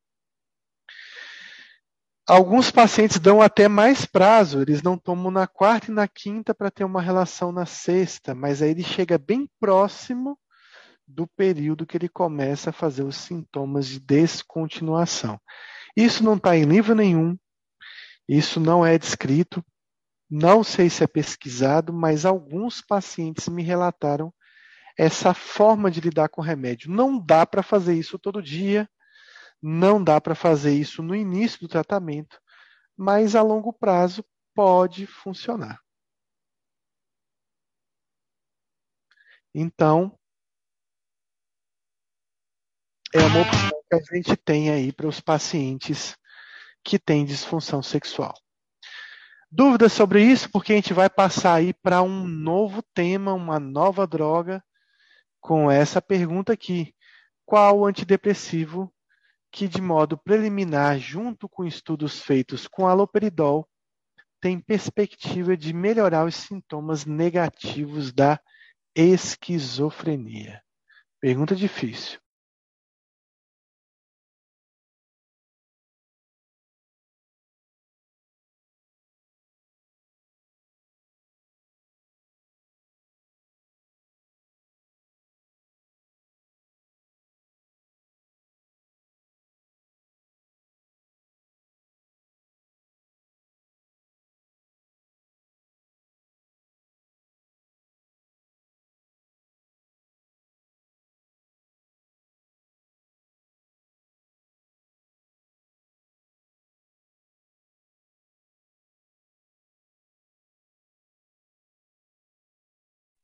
Muito bem, todo mundo está acompanhando o Instagram e já sabe essa resposta, né? A gente vai falar, ia falar no final, mas vou adiantar.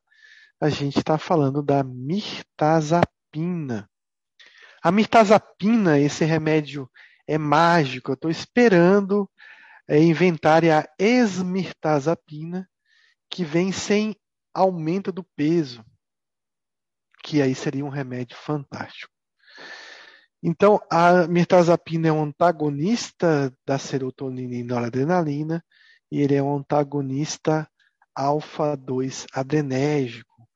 Então, quais são as ações da mirtazapina? Então, ela estimula a liberação tanto da serotonina quanto da noradrenalina.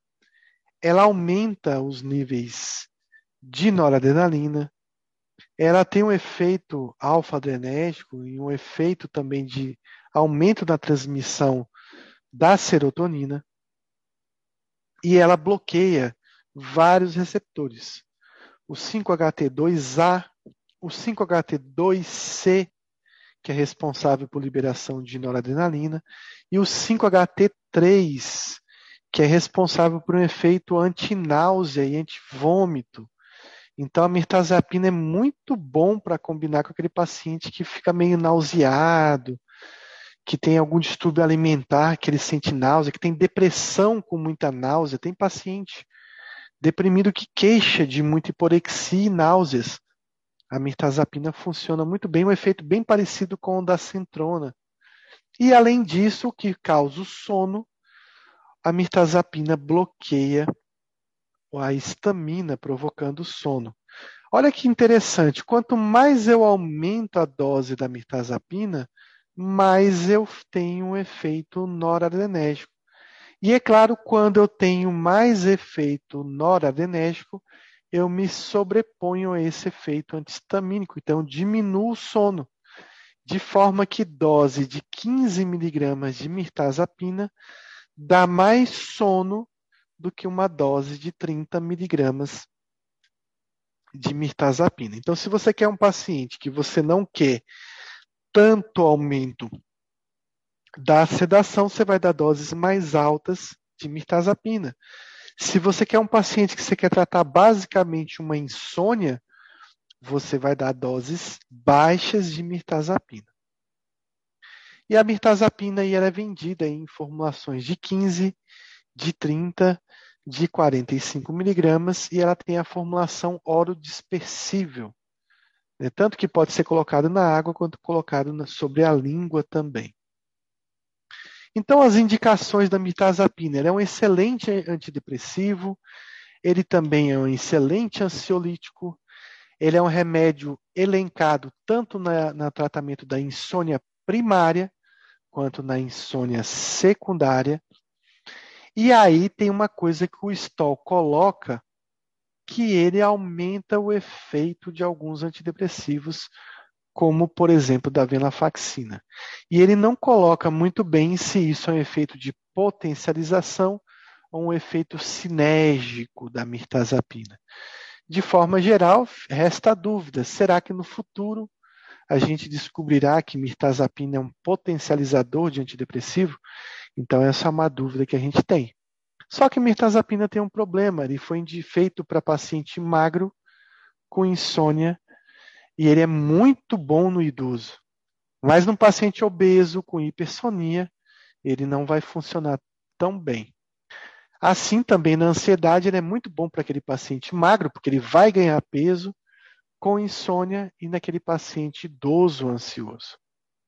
Ele trata todos os casos de insônia, está em todos os guidelines, tanto o europeu, o americano quanto o brasileiro de insônia. E a dúvida seria um potencializador, porque com a venlafaxina ele se torna o foguete da Califórnia. Será que esse efeito é restrito ao dual ou ele também faz isso com os inibidores? O Stoll não fala sobre isso, mas eu posso falar um pouquinho da minha prática. Na minha prática, eu acho que sim. Eu acho que ele tem esse efeito realmente de combinação, de melhorar o efeito antidepressivo tanto quando com dual, seja qual for o dual, assim como também ele parece ter esse efeito sinérgico com o inibidor também. As melhores combinações que a gente tem da mirtazapina são com os remédios clássicos, mas é claro que eu não posso combinar mirtazapina com imal. Então, por isso que tem esse frasco aqui com a caveira, mostrando que o imal não é uma combinação boa com a mirtazapina. Também posso combinar com bupropiona, com trazodona, com vortioxetina, com reboxetina, enfim, com todos os antidepressivos possíveis. Então, com o imal é um efeito, a gente combina muito mirtazapina com inibidor também. Ele pode ser combinado em pacientes com alergia, né, com é, metilfenidato, com lisdexanfetamina e modafinil, só que no paciente com alergia, a mirtazapina vai causar mais hipersonolência, então não sei se ele seria um bom remédio para essa situação.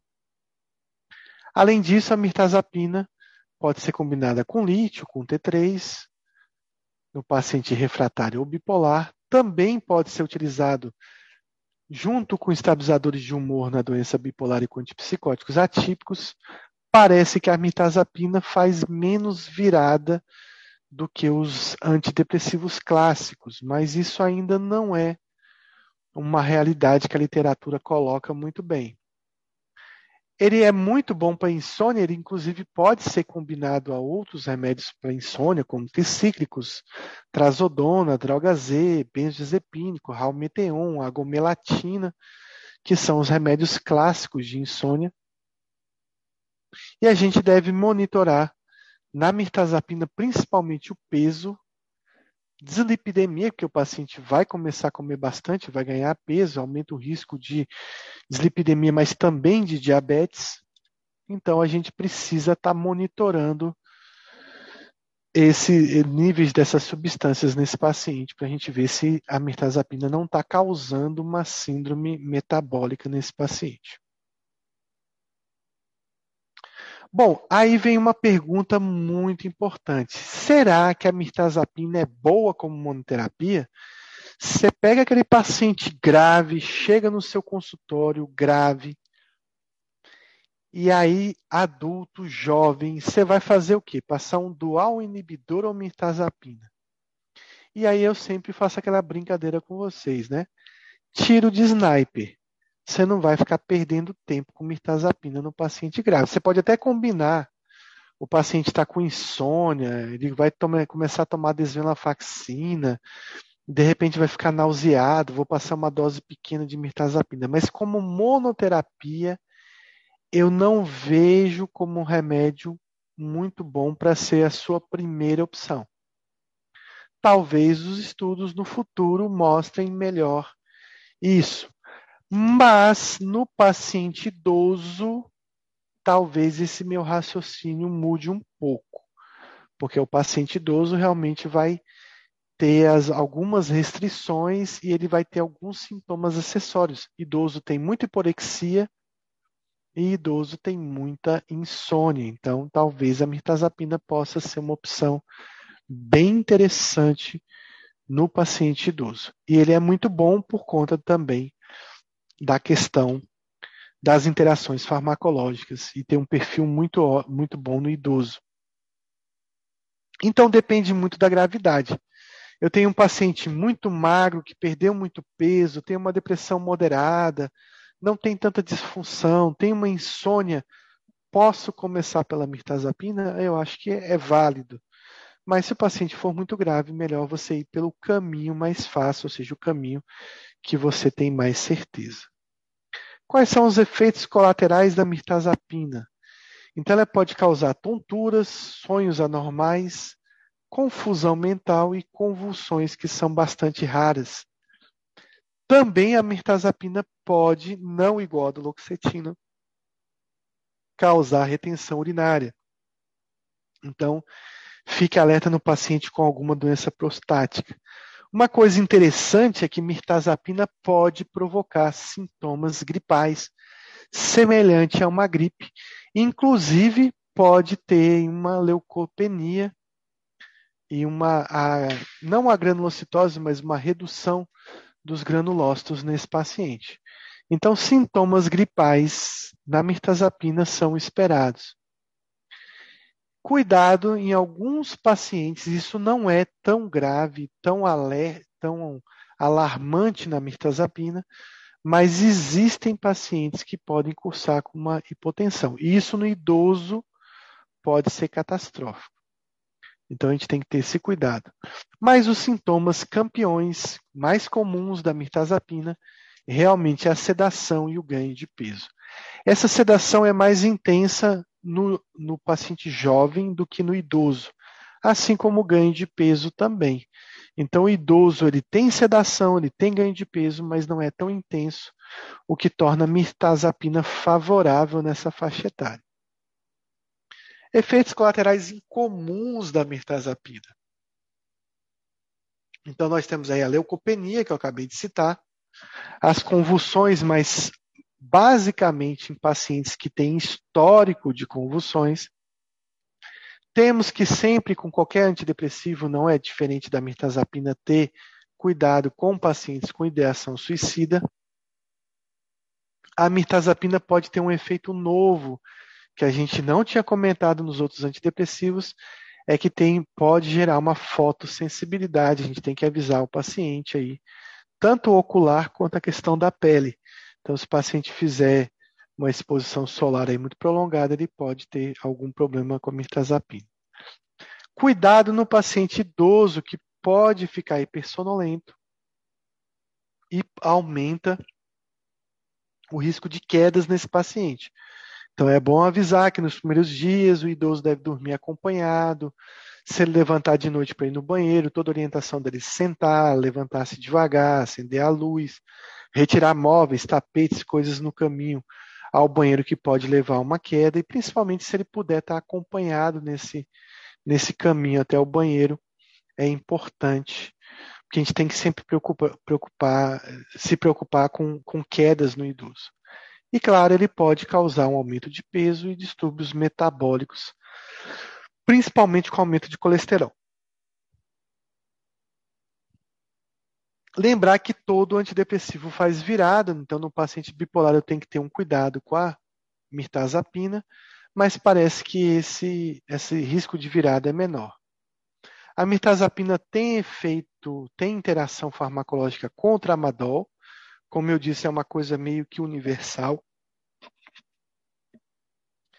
E ela também não pode ser combinada com o imal. De forma geral, é um remédio bastante seguro, mas cuidado com o imal, de novo repetindo, pela síndrome serotoninérgica e principalmente que pacientes que bebem, porque você vai ter um sinergismo da sedação da mirtazapina com o álcool. Então, se o paciente vai tomar mirtazapina, melhor não beber por conta do risco de uma queda, de um acidente.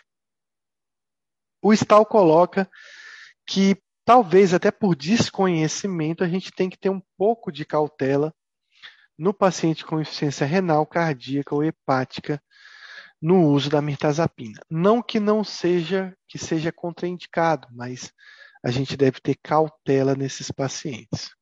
Então, só repetindo, é um remédio ainda muito novo, a gente precisa de mais estudos para ter certeza. Alguns usos especiais da mirtazapina, né? Então, no idoso, a gente sempre deve começar com doses baixas, cuidado com o risco de queda, cuidado com o risco de suicídio também, principalmente suicídio paradoxal no idoso. Criança e adolescentes podemos usar só nos adolescentes acima de 12 anos. A mirtazapina ainda é insegura na gestação, também pela ausência de estudos, e também ela é contraindicada na amamentação, provavelmente também por, algo, por ausência de estudos. No futuro, talvez isso pode se modificar. Algumas dicas e recomendações em relação à mirtazapina. Então, a primeira delas são as vantagens da mirtazapina ela dá menos disfunção sexual. Então, ela é boa para ser utilizada em monoterapia ou para ser utilizada em combinação, fazendo com que você consiga reduzir um pouco a dose do seu antidepressivo principal. Ela tem um efeito benéfico na ansiedade. Ela não é só um antidepressivo, ela é um remédio bom também para a ansiedade, para todos os tipos de ansiedade. Ela tem um efeito sinérgico, ou como eu coloquei a interrogação, ela talvez potencialize alguns antidepressivos, e ela é uma droga com pouca interação farmacológica. Quais são as desvantagens da mirtazapina? O ganho de peso é a principal desvantagem da mirtazapina. Então, assim, muitos pacientes ganham uma quantidade grande de peso, eu estou falando de 10 quilos, de 20 quilos, às vezes até de 30 quilos com o uso dessa medicação. Então, a gente tem que ter bastante cuidado no paciente que tem sobrepeso, no paciente que já tem algum problema com isso. Além disso, ela diminui a energia, como ela é um medicamento que causa sonolência, o que vai acontecer é que alguns pacientes podem ficar muito sonolentos com a mirtazapina. E talvez eles, eles tenham um pouco da continuidade desse efeito de hipersonolência e acordem um pouco já assim, moles, meio que sedados, e isso se prolongue ao longo do dia. Então, talvez a mirtazapina não seja tão boa para aquele paciente que tem uma diminuição da energia. Além disso, a mirtazapina, ela associada à venlafaxina, ela ajuda a reduzir mais a ansiedade, mas lembre-se que sempre que a gente combina remédio, a gente aumenta um pouco as chances de efeitos colaterais. Isso acontece quando a gente utiliza com a venlafaxina.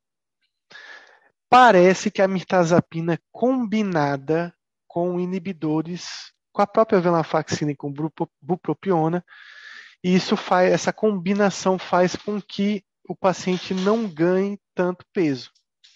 A gente não sabe se por conta de que a gente acaba utilizando nesses casos de combinação uma dose menor de mirtazapina ou se essas medicações acabam interferindo no efeito antihistamínico da mirtazapina, mas isso é um fato.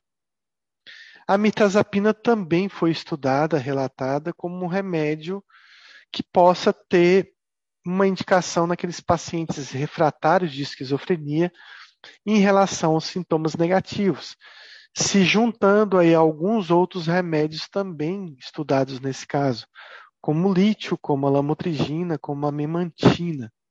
Então, talvez te, possa ser uma combinação interessante. Mas cuidado com aquele paciente que tem sintomas negativos e tem bastante sonolência. E parece, segundo o Stoll, que o ganho de peso acontece até a sexta semana, ele coloca isso. Eu não vejo isso na minha prática. Eu vejo o paciente ganhando peso continuamente até que chega realmente numa faixa de estabilização que eu não, não acho que é até a sexta semana. Eu acho que é mais tempo para chegar a essa estabilização. Mas o Stahl coloca isso, que o principal ganho de peso se dá até a sexta semana. Então, respondendo àquela questão que a gente havia feito, de modo preliminar, o remédio que, junto com a loperidol, melhorou os sintomas negativos da esquizofrenia foi a mirtazapina. E claro que a gente vai passar para um remédio novo agora, que é a trazodona. E aí eu vou responder a pergunta sobre o inseres, né? Então, a trazodona é um antagonista dos receptores de serotonina e ele também é um antagonista inibidor dos receptores de serotonina 2, é um AIRS. Ele tem um efeito antidepressivo e também tem um efeito hipnótico, ele também é utilizado para insônia. Então, basicamente, ele bloqueia a recaptação da serotonina em alguns receptores principalmente a ação do 5-HT2C. Só para a gente relembrar, essa é uma ação que da qual faz parte a mirtazapina, a fluoxetina e a olanzapina. Esse bloque, esse, essa ação sobre 5-HT2C faz com que haja uma liberação de noradrenalina.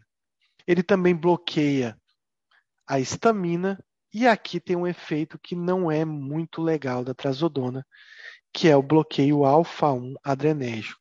Esse talvez seja um efeito que torna a trazodona um remédio um pouco mais complicado para seu uso é, do que a mirtazapina, por exemplo, já que eles têm vários efeitos muito parecidos, mas principalmente contraindicando a trazodona no idoso. Bom, em relação a isso, a gente tem aí o efeito antistamínico sendo responsável pelo efeito de sedação e o efeito alfa-1 adrenérgico sendo responsável pelo efeito de hipotensão. Então, trazodona é um medicamento ligado à hipotensão. E ele dá muito mais hipotensão do que a mirtazapina. Então, imagine isso num paciente idoso.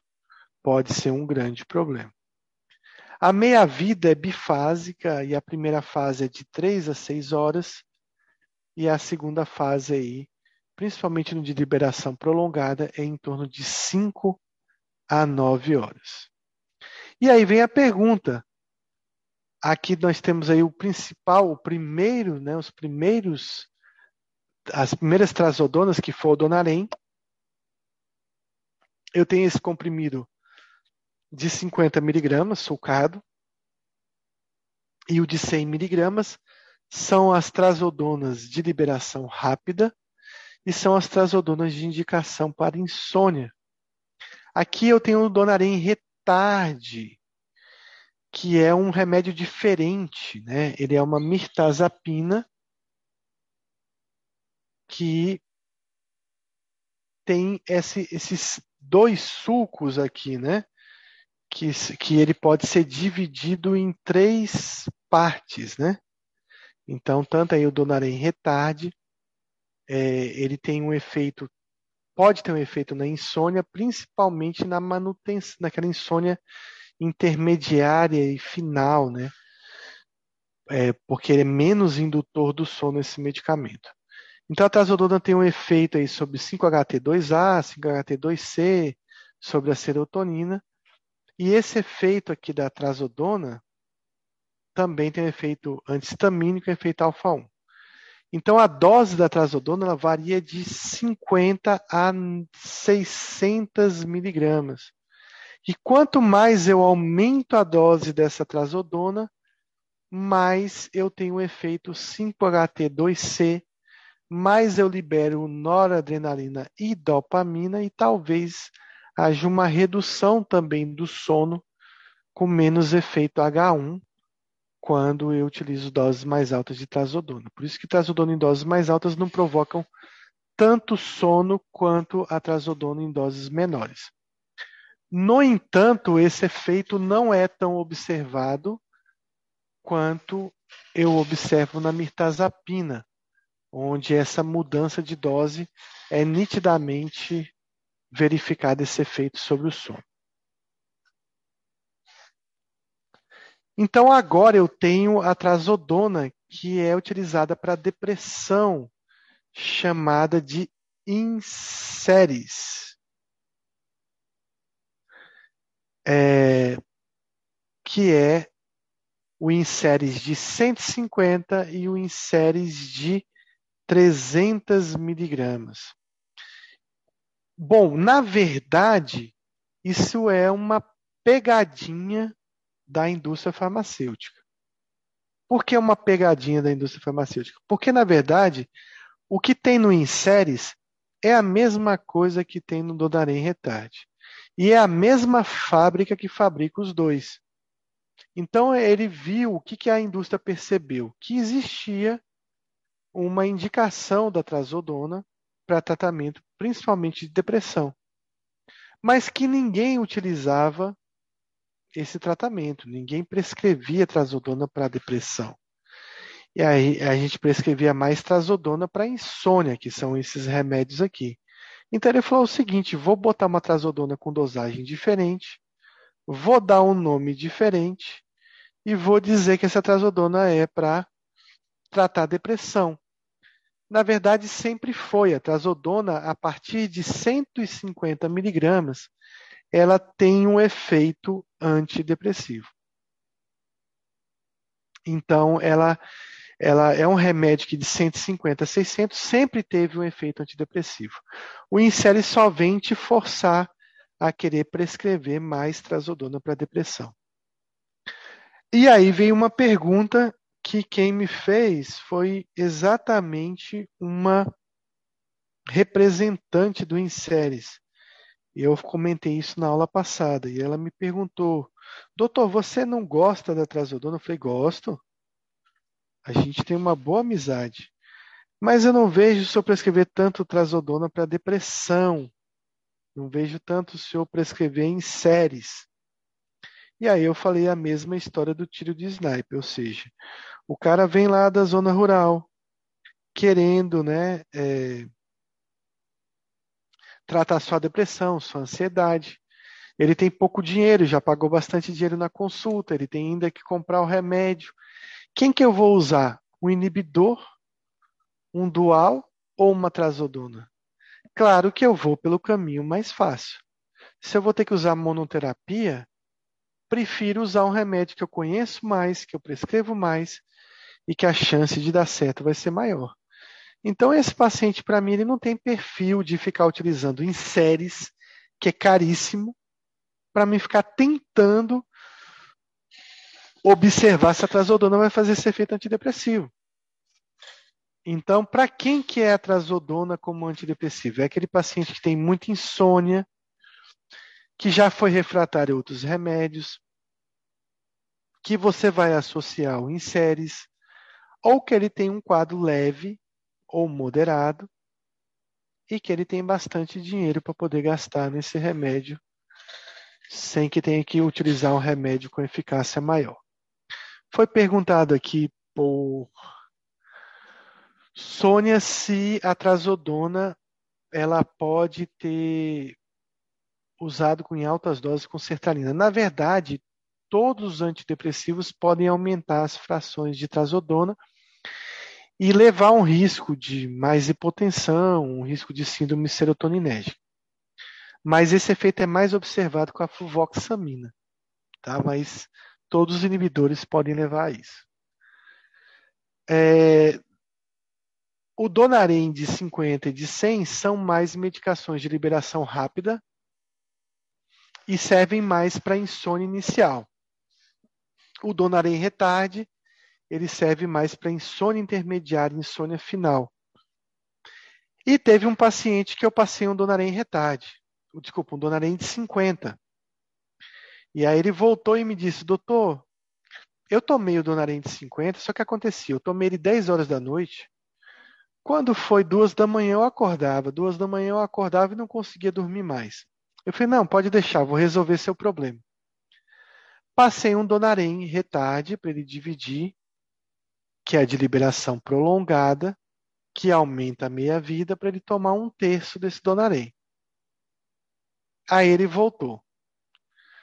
E aí, tomou o Donarém retarde? Assim, doutor, não foi bem isso.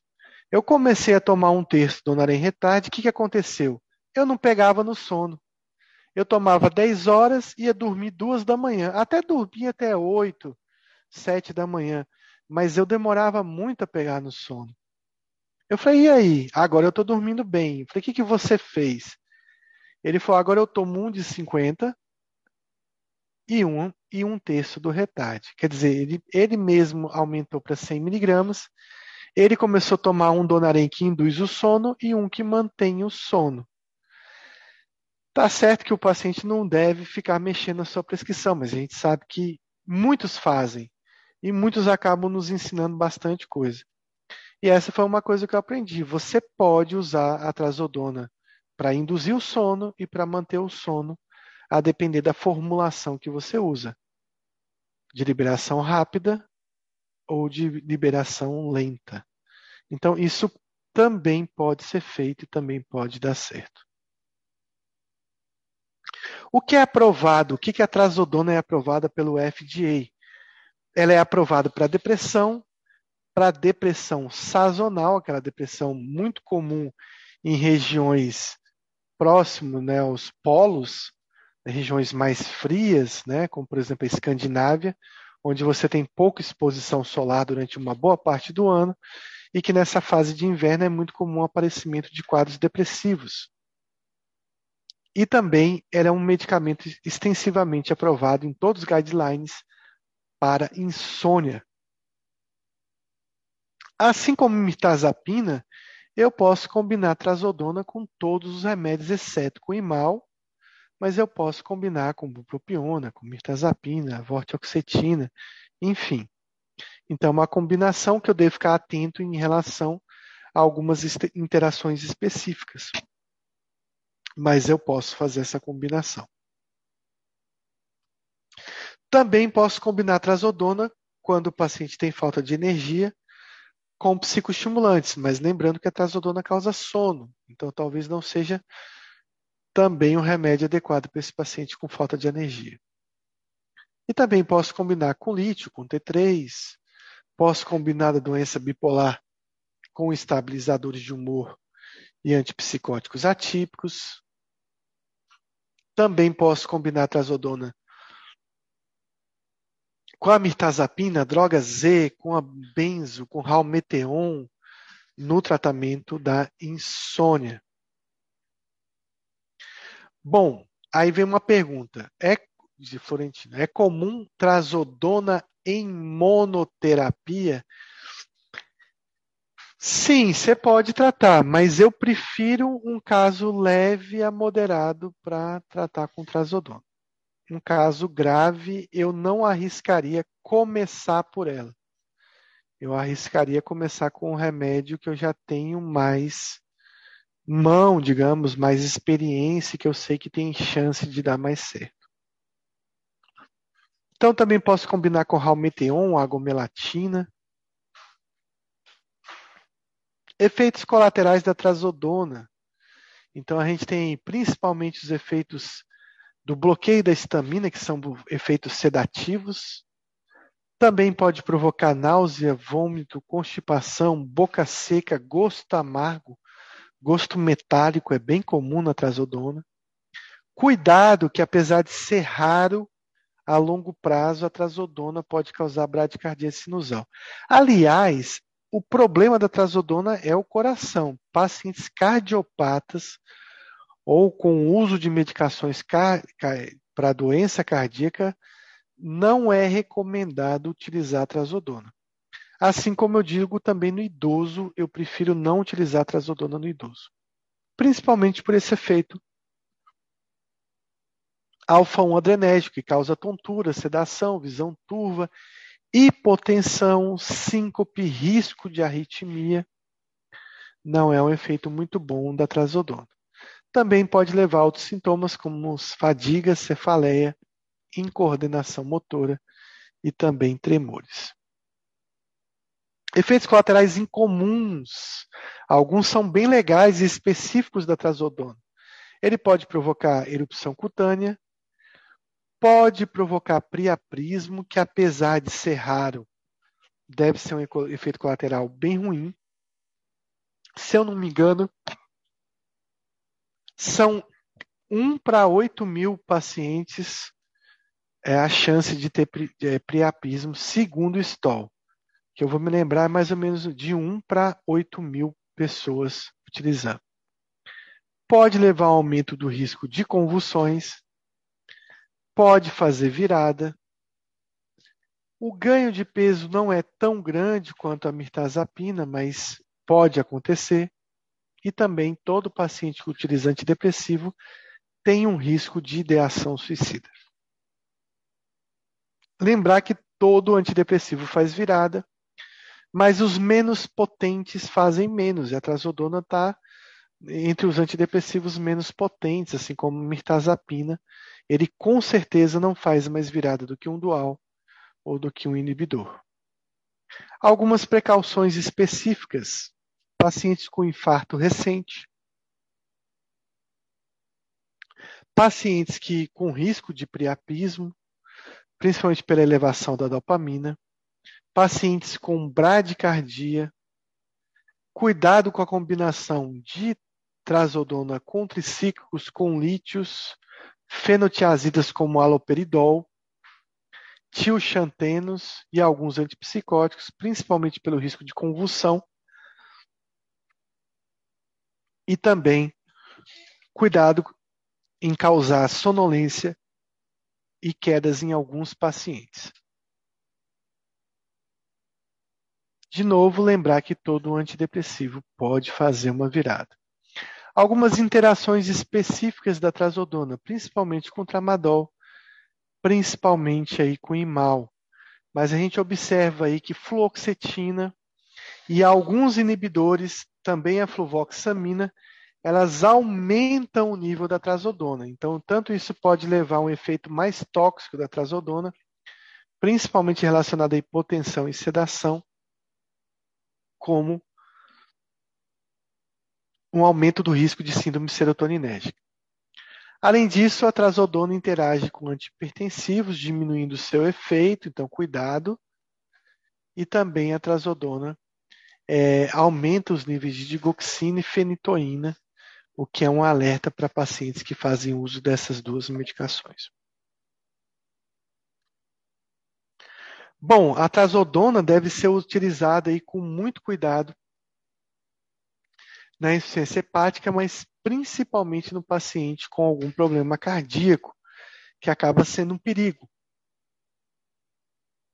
Mas não necessita necessariamente de ajuste para um paciente com insuficiência renal.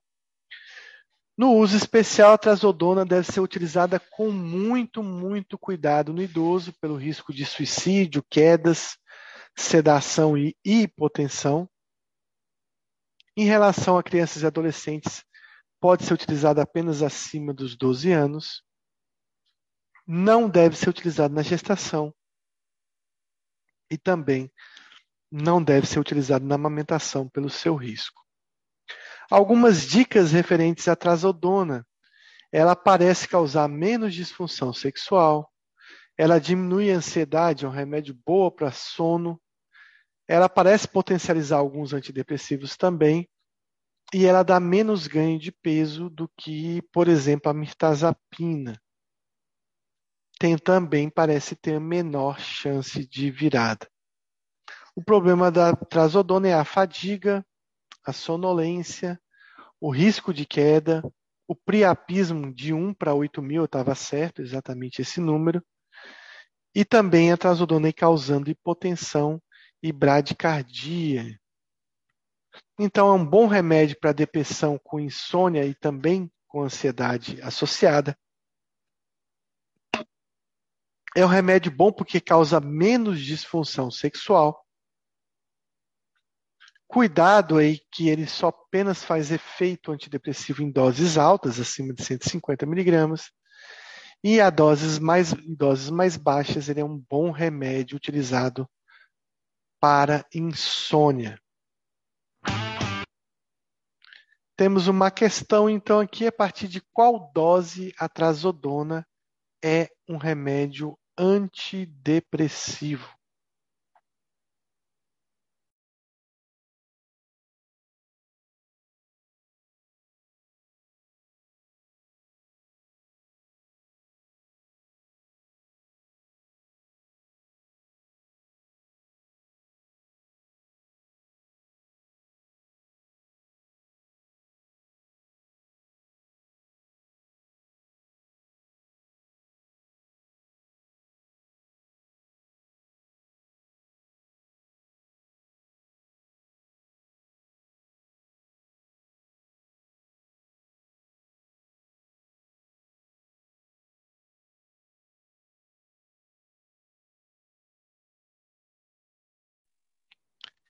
Então, a trazodona tem um efeito antidepressivo a partir de 150 miligramas.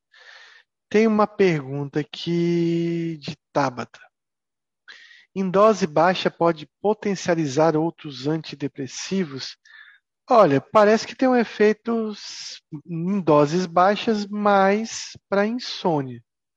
Talvez melhore o sono do paciente. Pode ser que haja um sinergismo de um pouco de melhora de sintomas depressivos. Mas a gente não observa isso como a gente observa no paciente que usa mirtazapina. Então, a trazodona não vive da mesma regra lá do foguete da Califórnia que o Stoll cita com a trazodona. Então, doses baixas parecem ser mais úteis na insônia.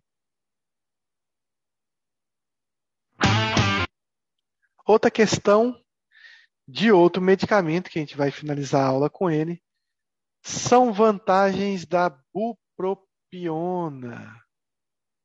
Melhora da fadiga, exceto, né?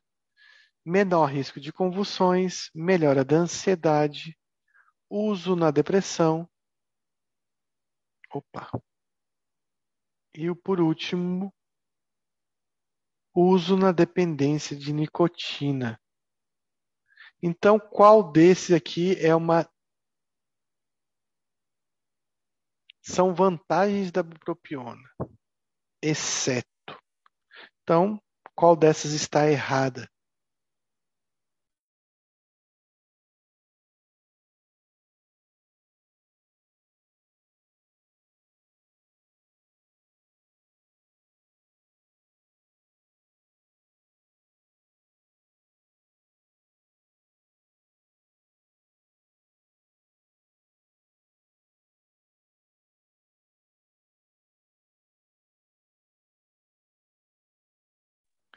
Talvez essa questão aí tenha duas, dois itens errados, né?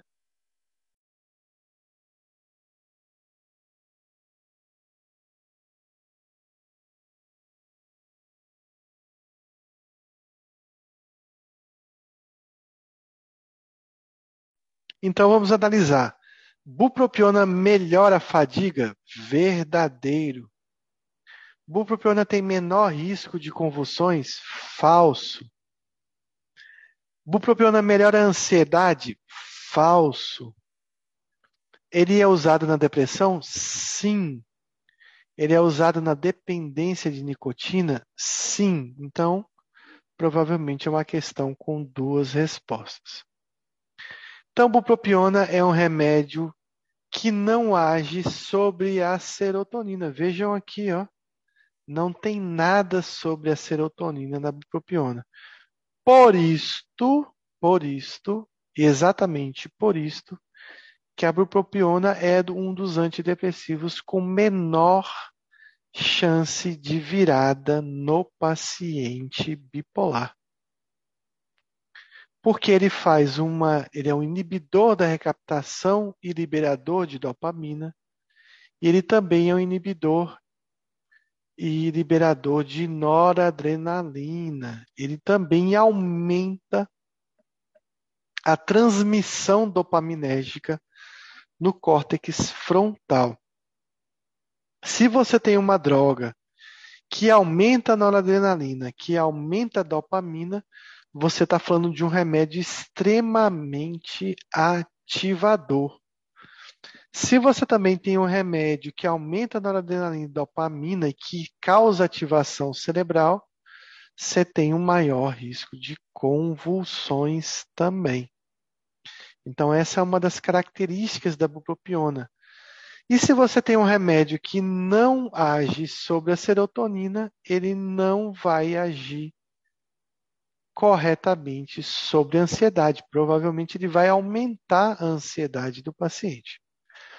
Então, a bupropiona é um medicamento que é vendido na dose de 150 e 300 miligramas, sendo a dose máxima 450, e ele tem duas formulações: o de liberação rápida, que pode ser utilizado duas vezes no dia, geralmente uma dose pela manhã e uma dose no, até a metade da tarde, e por que não uma dose à noite? Bom, pessoal, se você tem um remédio que causa ativação cerebral, que aumenta a noradrenalina, que aumenta a dopamina, provavelmente, se esse paciente tomar à noite, ele não vai dormir.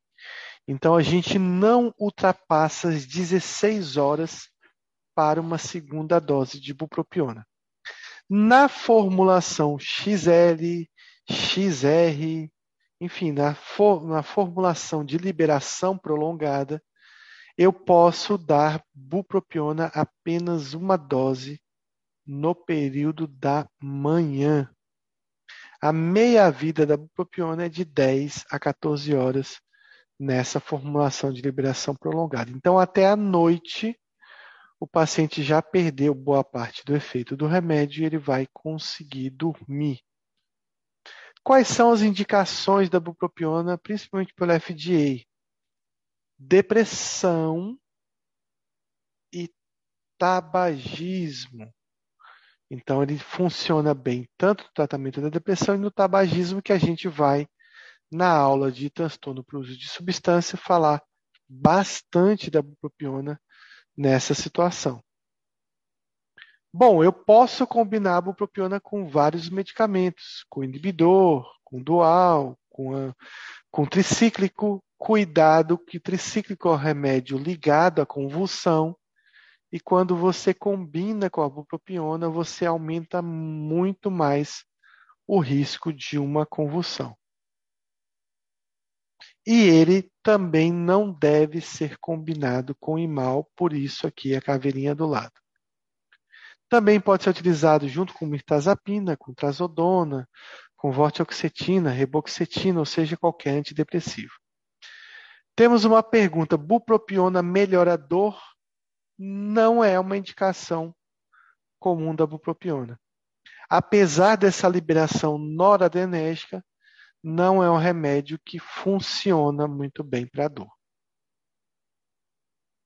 E nem há muitos estudos da bupropiona utilizada nessa situação. A bupropiona, ela pode ser também combinada com vários medicamentos, inclusive com duais, com inibidores da recaptação, e essa é uma combinação que eu faço muito naqueles pacientes que têm baixa energia, que estão muito sonolentos, que precisam ficar mais ativos. Você utilizar uma dose de ibupropiona de manhã pode ajudar. Além disso, pode ser combinado com lítio, com T3. Pode ser combinado na doença bipolar com estabilizadores de humor e antipsicóticos. E é um medicamento que também, caso o paciente tenha insônia, pode ser combinado com qualquer remédio para insônia. Lembrando que a bupropiona leva à insônia, e você tem que ver se esse paciente não está tendo insônia exatamente pelo uso da bupropiona.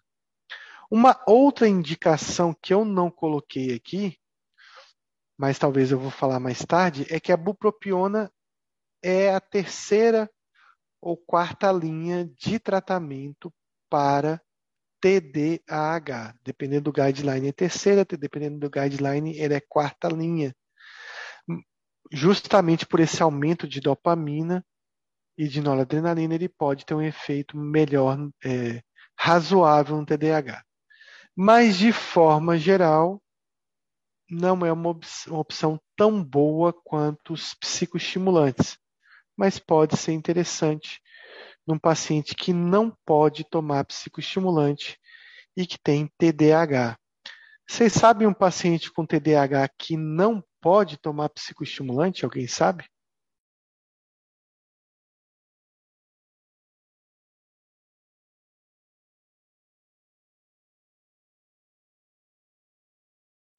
Então, vou fazer a pergunta: um paciente com TDAH que não pode fazer uso de metilfenidato, de Venvance, você pode ter que lançar mão de outros remédios.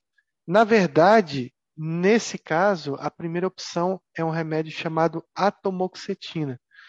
Mas, digamos, a atomoxetina é importada, não tem no Brasil, é caro. É, que, que você vai poder utilizar? Você pode tentar um dual, você pode tentar uma bupropiona nesse caso. Mas por que, que um paciente com TDAH não poderia tomar um psicoestimulante?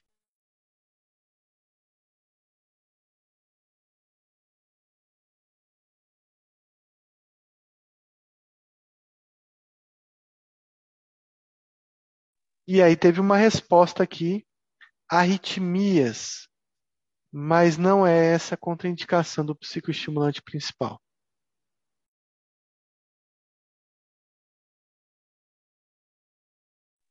Tendência à convulsão. A bupropiona dá mais convulsão do que o psicoestimulante, então não vai valer a pena trocar.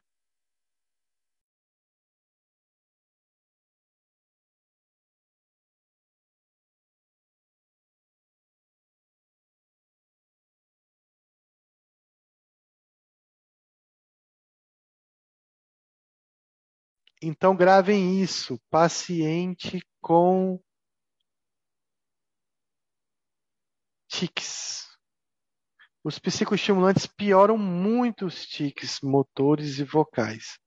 Então, por exemplo, um paciente com transtorno de tiques ou com doença de Gilles de Latourette, você vai ter dificuldade de passar um psicoestimulante para esse paciente.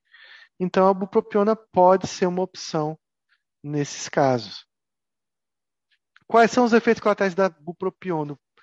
Então, a gente tem insônia, principalmente se a gente der uma dose da bupropiona depois das 16 horas, esse paciente não vai dormir. Também pode causar dor abdominal. O principal risco da bupropiona é aquele paciente que pode ter um risco de convulsão, porque esse risco é maior. No paciente epilético ou no paciente que tem histórico ou risco de convulsão, por exemplo, paciente com tumor cerebral, com alguma afecção cerebral que leve a risco de convulsão, e doses acima de 450 miligramas de ibupropiona estão bastante relacionadas à crise convulsiva. Além disso, a bupropiona pode levar a reações anafiláticas. Olha que interessante, é raro, é muito raro, mas a bupropiona pode levar a síndrome de Steven Johnson. Também ele pode aumentar a agitação, irritabilidade, ansiedade do paciente e aumentar o risco de suicidabilidade. E apesar de ser um antidepressivo que causa menos virada, a bupropiona pode induzir sim episódios de mania e hipomania em pacientes bipolares. Cuidado com a agitação. Esse paciente pode também ter mais cefaleia, ansiedade, mais tremores e alguns pacientes se queixam de zumbido com o uso de bupropiona. Então, por exemplo, eu tenho um paciente que tá, vai fazer um tratamento para tabagismo. Ele tem um TAG, um transtorno de ansiedade generalizada que não está tratado. Você vai passar bupropiona para ele parar de fumar. A própria abstinência do cigarro já leva a um aumento da ansiedade a própria nicotina já é um tratamento para ansiedade. E aí você vai dar bupropiona, com certeza esse paciente vai ficar muito agitado e muito ansioso. Então tenham cuidado nesse paciente que vai fazer tratamento para tabagismo. Lembre-se que todo antidepressivo faz virada, mas bupropiona faz bem menos. E ele é o remédio indicado como primeira opção de antidepressivo no paciente com depressão bipolar. Ele não pode ser combinado a imal, também não pode ser combinado ao tramadol pelo aumento do risco de convulsões. Cuidado que com o paciente que fuma pode estar relacionado ao uso da bupropiona no aumento dos níveis pressóricos principalmente daquele paciente que ainda continua fumando mesmo com o uso da bupropiona. E principalmente naqueles pacientes que estão fazendo reposição de nicotina. No caso aqui do Brasil, principalmente pacientes que estão usando adesivo de nicotina podem ter uma descompensação da pressão com a associação da nicotina com a bupropiona. Tioridazina a gente já aprendeu que é um antipsicótico, que eu não combino com nenhum antidepressivo, principalmente com inibidores, principalmente com fluoxetina, citalopram e sertralina. E também ele interage com beta-bloqueadores, com a atomoxetina, com tricíclicos e diminui as taxas ou os níveis de codeína. A bupropiona é um remédio que nós devemos ter bastante cautela com a utilização em pacientes com insuficiência renal, cardíaca ou hepática. E ela tem um uso especial também restrito. Posso utilizar a bupropiona no idoso? Pode, mas comece com doses baixas, cuidado com o aumento do risco de suicídio, cuidado com esse paciente idoso que tem risco de convulsionar. Em crianças, não devo utilizar apenas em adolescentes acima de 12 anos. E também não está indicado, pelo menos por enquanto, o uso da bupropiona na gestação e o uso da bupropiona na amamentação. Algumas dicas que eu devo ter em relação ao uso da bupropiona, algumas vantagens. Ele é um remédio que causa quase nenhuma disfunção sexual. Muitas pessoas me perguntam: bupropiona aumenta a libido? Não é verdade. Eu falo isso categoricamente de que isso não é verdade. Talvez a bupropiona não mexa na libido. Talvez o paciente tenha uma diminuição da libido pela própria depressão. E aí você utiliza a bupropiona e a libido melhora, mas melhora porque a depressão melhorou. E por que que eu vou falar categoricamente que a bupropiona não aumenta a função sexual? Porque quando a bupropiona foi lançada, ela veio com essa propaganda de que ela melhorava a função sexual. Que, que aconteceu imediatamente? O médico que mais prescrevia bupropiona no Brasil era o ginecologista e não o psiquiatra. E por que isso? Porque ginecologista lida com muitas mulheres com disfunção sexual, com diminuição da libido. Quando a indústria veio com essa propaganda, os ginecologistas começaram a passar bupropiona para todo mundo, para todo mundo, ou para uma boa parte dos pacientes. Só que hoje em dia, muitos anos depois do lançamento da bupropiona, você vê que quase nenhum ginecologista prescreve bupropiona. Alguém conhece ginecologista prescrevendo bupropiona?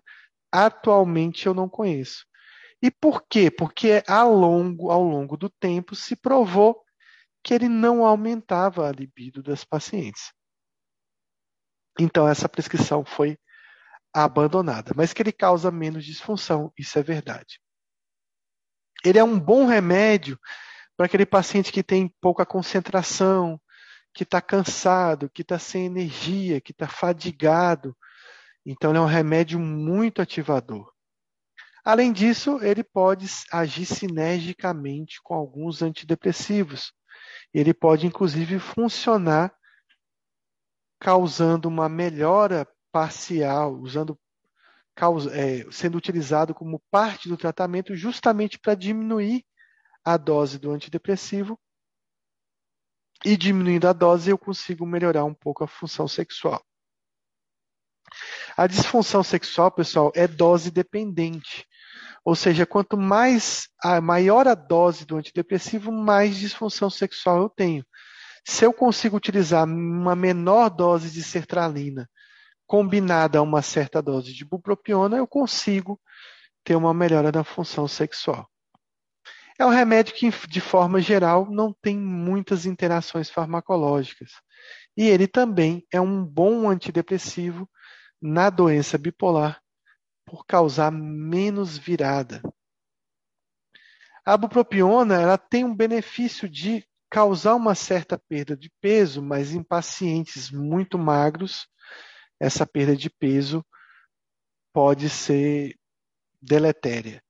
No entanto, não fique pensando que você tem um paciente obeso, que você vai passar bupropiona e ele vai perder tanto peso quanto, por exemplo, um topiramato. Então, isso acontece de forma esporádica e é uma resposta individual.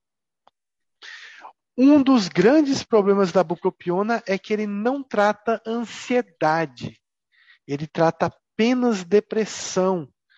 E o pior da bupropiona é que ele aumenta a ansiedade. Então, é um remédio que para o paciente ansioso você não vai ter muito benefício, não.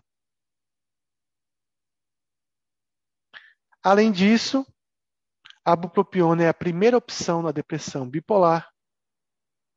A bupropiona reduz a fadiga e reduz o excesso de sono, melhora um pouco a concentração do paciente ele não melhora inclusive, piora a ansiedade do paciente, então tome bastante cuidado com isso. E ele pode ser utilizado como medicamento de pacientes com TDAH, principalmente nos pacientes que não podem usar psicoestimulante, mas cuidado, assim como o psicoestimulante, ele também pode ser ruim no paciente com tics, sendo a primeira opção nesse caso a atomoxetina, mas ele pode ser uma segunda ou terceira linha para essas situações. A gente tem, então, a resposta, são vantagens da bupropiona, exceto a resposta ia ser a B e a C, aqui está só como a C, mas a B também é verdadeira. E eu vou lançar a última pergunta para a gente finalizar a aula sobre os agonistas parciais e inibidores da recaptação da serotonina, marque alternativa incorreta. Esses remédios são extremamente novos. Então, letra A, intensifica as propriedades antidepressivas e a tolerabilidade de duais e inibidores em alguns pacientes. Provavelmente leva à ocupação dos receptores 5-HT1A, que ocorre mais acentuadamente nos estágios de baixo nível de serotonina provoca elevações mais imediatas e estáveis do nível do, da serotonina no cérebro do que os inibidores isoladamente. São exemplos a vilazodona, bupropiona e vortioxetina. E todas as anteriores estão incorretas. Questão difícil, não vou cobrar que vocês acertem, apesar de que está claramente aí que a resposta está quase clara para a gente. E muita gente já adivinhou. Mas semana que vem, um dos nossos temas é usar estudar os APIRS, ou APIRS, que são os agonistas parciais e inibidores da recaptação da serotonina, os remédios que agem diretamente sobre o 5-HT1A, que é a vilazodona, a vortioxetina e a buspirona. Tema para semana que vem. Enquanto isso, a gente finaliza a nossa aula. São 22 e 24. Não vai dar para estudar todo esse tema em poucos minutos, porque é um pouco mais longo. E eu vou abrir para dúvidas e perguntas, comentários sobre a aula, enfim muita gente conseguiu chegar até o final.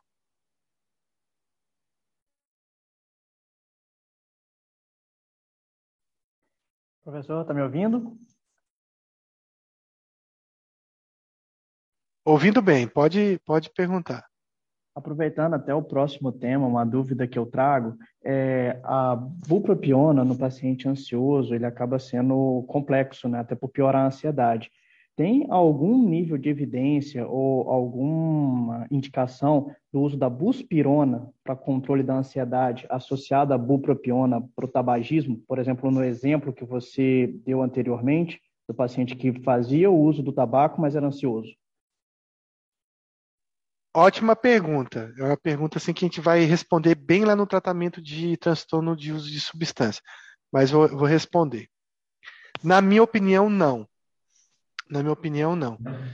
Na minha opinião, é, se você tem um paciente que ele tem, ele fuma e ele tem uma comorbidade, trate primeiro a comorbidade, porque senão ele não vai conseguir parar de fumar. E não dá para fazer as duas coisas ao mesmo tempo, na minha opinião.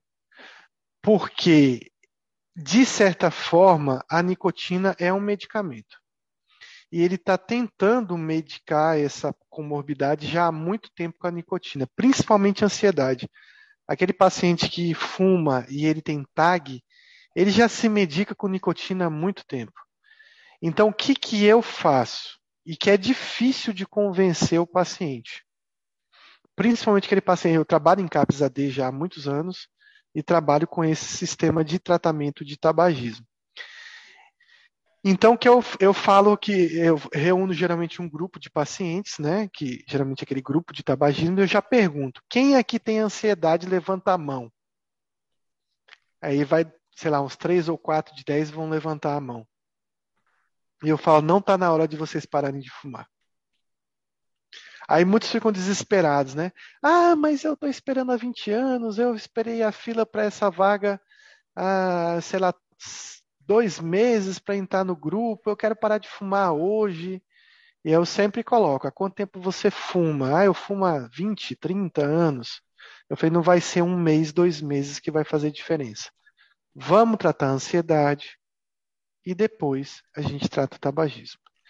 Então, aí quando o paciente aceita, que também é uma dificuldade, aí eu inicio o inibidor, deixa ele fumar à vontade enquanto o inibidor não fez efeito pleno. Vão pensar em 60 dias, 90 dias.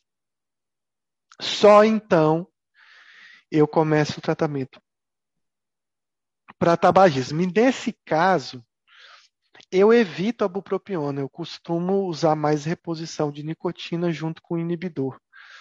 É, justamente porque a bupropiona ela não é um tratamento assim é, fantástico para tabagismo. Ele ajuda.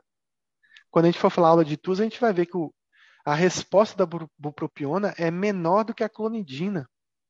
Uhum. Então a resposta é muito inferior. A gente sabe que a vareniclina e eh, os, os, repositores de nicotina têm um efeito muito mais sustentado e, e uma eficácia maior no tratamento da, do tabagismo. Uma outra coisa que você comentou, que eu vou falar da, é, da buspirona na próxima aula, é que eu não acho ele um remédio tão ansiolítico assim, principalmente a curto prazo. Eu não, eu não vejo assim redução tão drástica da ansiedade.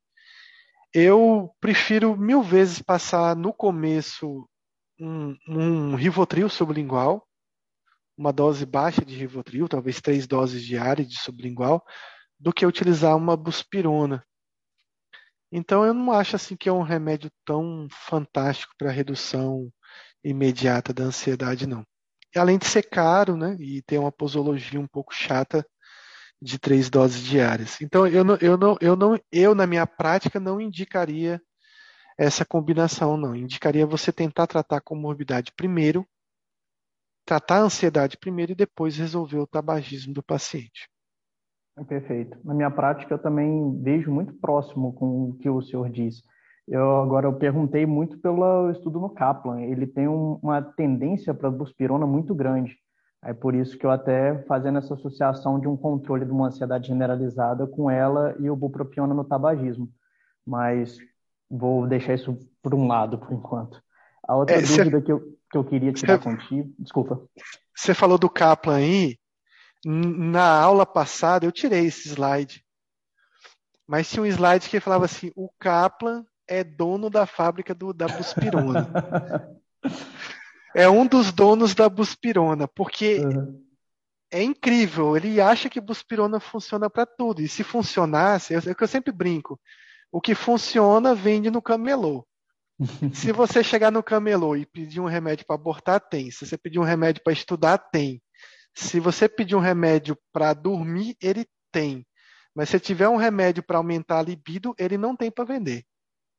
se, você tiver, se, ele, se você pedir um remédio para emagrecer bastante, ele também não tem.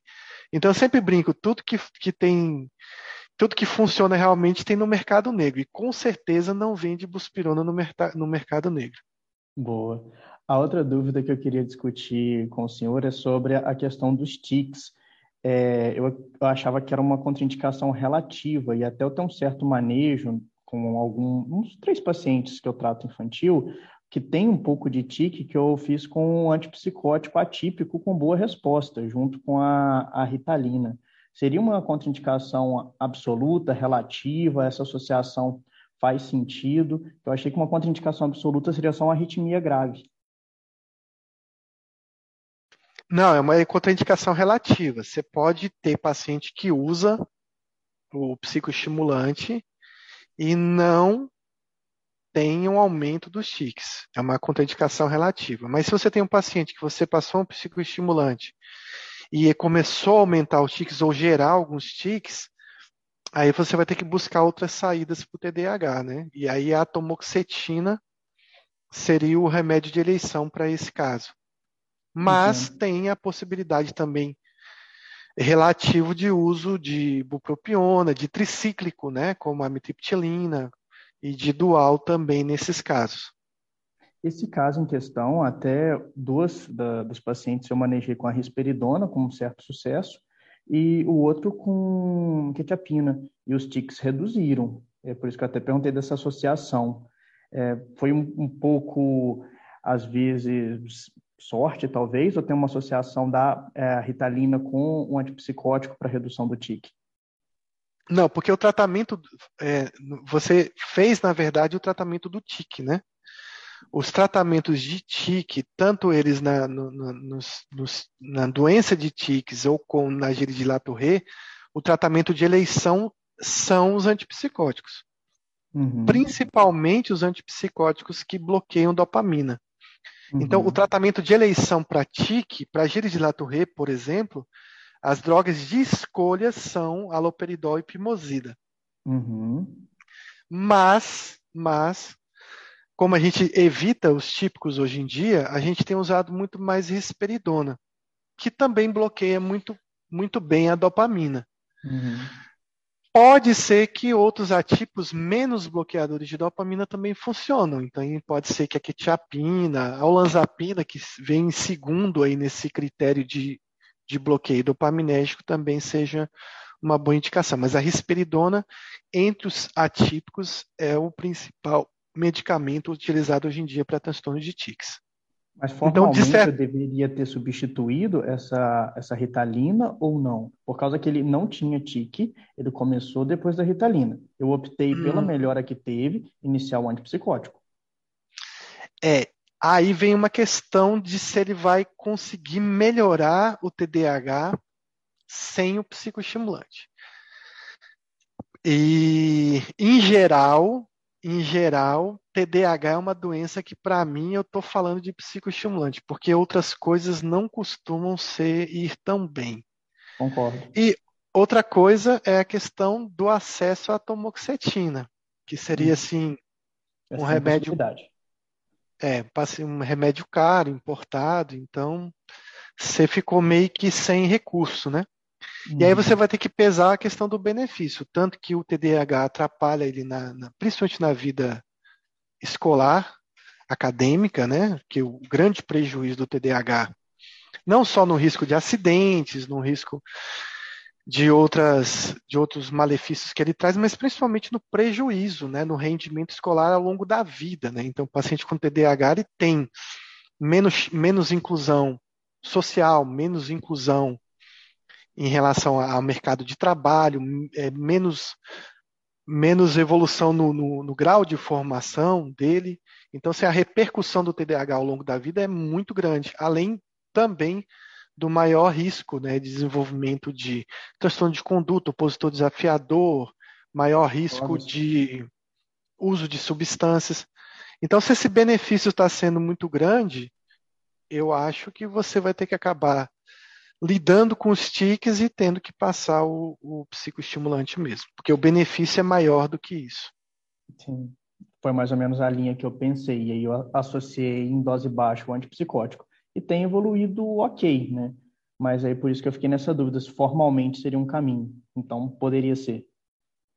Sim, se o benefício está sendo esse, eu acho que é um caminho até o próprio pensar. relato da, da mãe falando que depois que entrou a, a, o antipsicótico, a criança ficou menos agitada, menos desafiadora. Eu ainda até interrogo algum espectro de alguma questão TOD, talvez. Não fechei, não, mas talvez algo com comórbido. Mas a, os três pacientes elogiaram, as mães né, elogiaram a entrada. Uma outra coisa que a gente observa é que muito paciente com TDAH, e isso eu vejo na minha prática, você dá o psicoestimulante, mas aquele paciente bem grave, que tem muita impulsividade, ele não melhora só com psicoestimulante. Ah. E aí você tem que utilizar alguma coisa meio que anti-impulsividade. E aí você acaba utilizando, ou às vezes um antidepressivo, ou às vezes um, um anticonvulsivante, como o valproato, uhum. e muitas vezes a risperidona para lidar com a hiperatividade intensa que esse paciente tem. Então, sinergicamente, mesmo que ele não tenha tiques, às vezes o antipsicótico acaba sendo utilizado um pouco no TDAH também. apesar de não ser o tratamento da eleição na prática que a gente tem, que muitos pacientes não têm acesso ao, ao Venvance, à lisdexanfetamina, uh, o antipsicótico acaba entrando como um tratamento coadjuvante para muitos psiquiatras da infância e da adolescência. Ótimo. Até aproveitando também a, a citação sobre o Venvance, existe alguma indicação que o Venvance ele seria superior de fato ao metilfenidato, que a gente entraria com para criança já o adolescente direto com Venvance? Essa não é uma atuação minha, porque uhum. assim, eu acho que você que assim, questão de vários benefícios que o metilfenidato tem. A gente tem mais conhecimento, a gente tem menos efeitos colaterais, ele é mais leve, ele é mais acessível, eu consigo titular doses um pouco maiores do que na bula, uhum. e eu acho que eu tenho mais segurança com metilfenidato. Então, todo paciente meu, eu inicio com metilfenidato. Se não deu certo, eu vou para o Venvance. Eu acho que o Venvance é assim, tipo, muito forte, muito potente. Eu acho que ele tem que ser uma, uma segunda linha, e não de primeira linha, não. É um manejo mais difícil, até eu diria. Aproveitei essa pergunta até por uma situação que eu peguei dentro dessas solicitações de medicamento de alto custo, que chegou uma receita né, solicitando já de fato o Venvance, e quando eu questionei se havia tentado uh, metilfenidato, outras estratégias, não havia.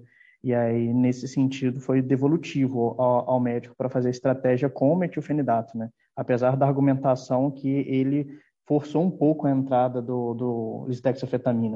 E é por isso que aproveitei, né? Já que citou sobre essa dúvida, mas concordo com o mesmo caminho seu. Eu acho que se der certo com o metilfenidato, acho que você não tem que tentar a lisdexanfetamina, não. Eu acho que ela é, ela é muito mais potente, assim, muito mais intensos os efeitos. É, você vê que muito paciente fica muito ativado, fica muito ansioso. É, os sintomas de rebote são muito mais intensos, né? Quadros depressivos. Vejo o paciente, quando está passando o efeito do Venvance, ter sintomas depressivos, ideação suicida com muito mais frequência do que com metilfenidato.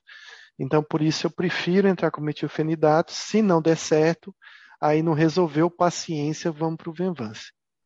Eu vejo muita queixa da taquicardia inicial e da é, rebote de falta de apetite quando está usando Venvance, anorexia muito intensa. E aí, em alguns casos, eu até peço para manipular dosagem menor, de às vezes levar na manipulação de 30, passar para 10 miligramas para aquele início. E aí vai. Mas eu sempre utilizo também como segunda opção. É, esse é um problema. O Venvance também deveria ter doses menores de 30, que você pudesse usar uma dose menor com bastante benefício. Essa remanipulação também é frequente na minha prática de paciente que não fica bem com 30, mas fica bem com 20, fica bem com 15. Sim. E a gente acaba tendo que usar essa artimanha de remanipular. Também isso é bem visível, principalmente por ele ser muito potente, né? Mas eu acho que o caminho é esse aí que você está fazendo mesmo. Perfeito. Muito obrigado, viu, professor? Até a próxima. Uma boa noite. Boa noite, até a próxima. Vou abrir para mais dúvidas.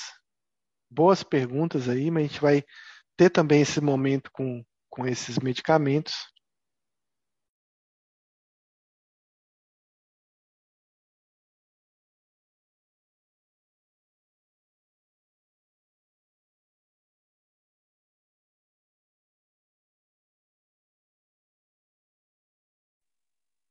Então, acho que não vai ter dúvidas. Boa noite a todos, boa semana para a turma 2, quinta-feira, temos uma aula de reposição aí com transtornos do neurodesenvolvimento.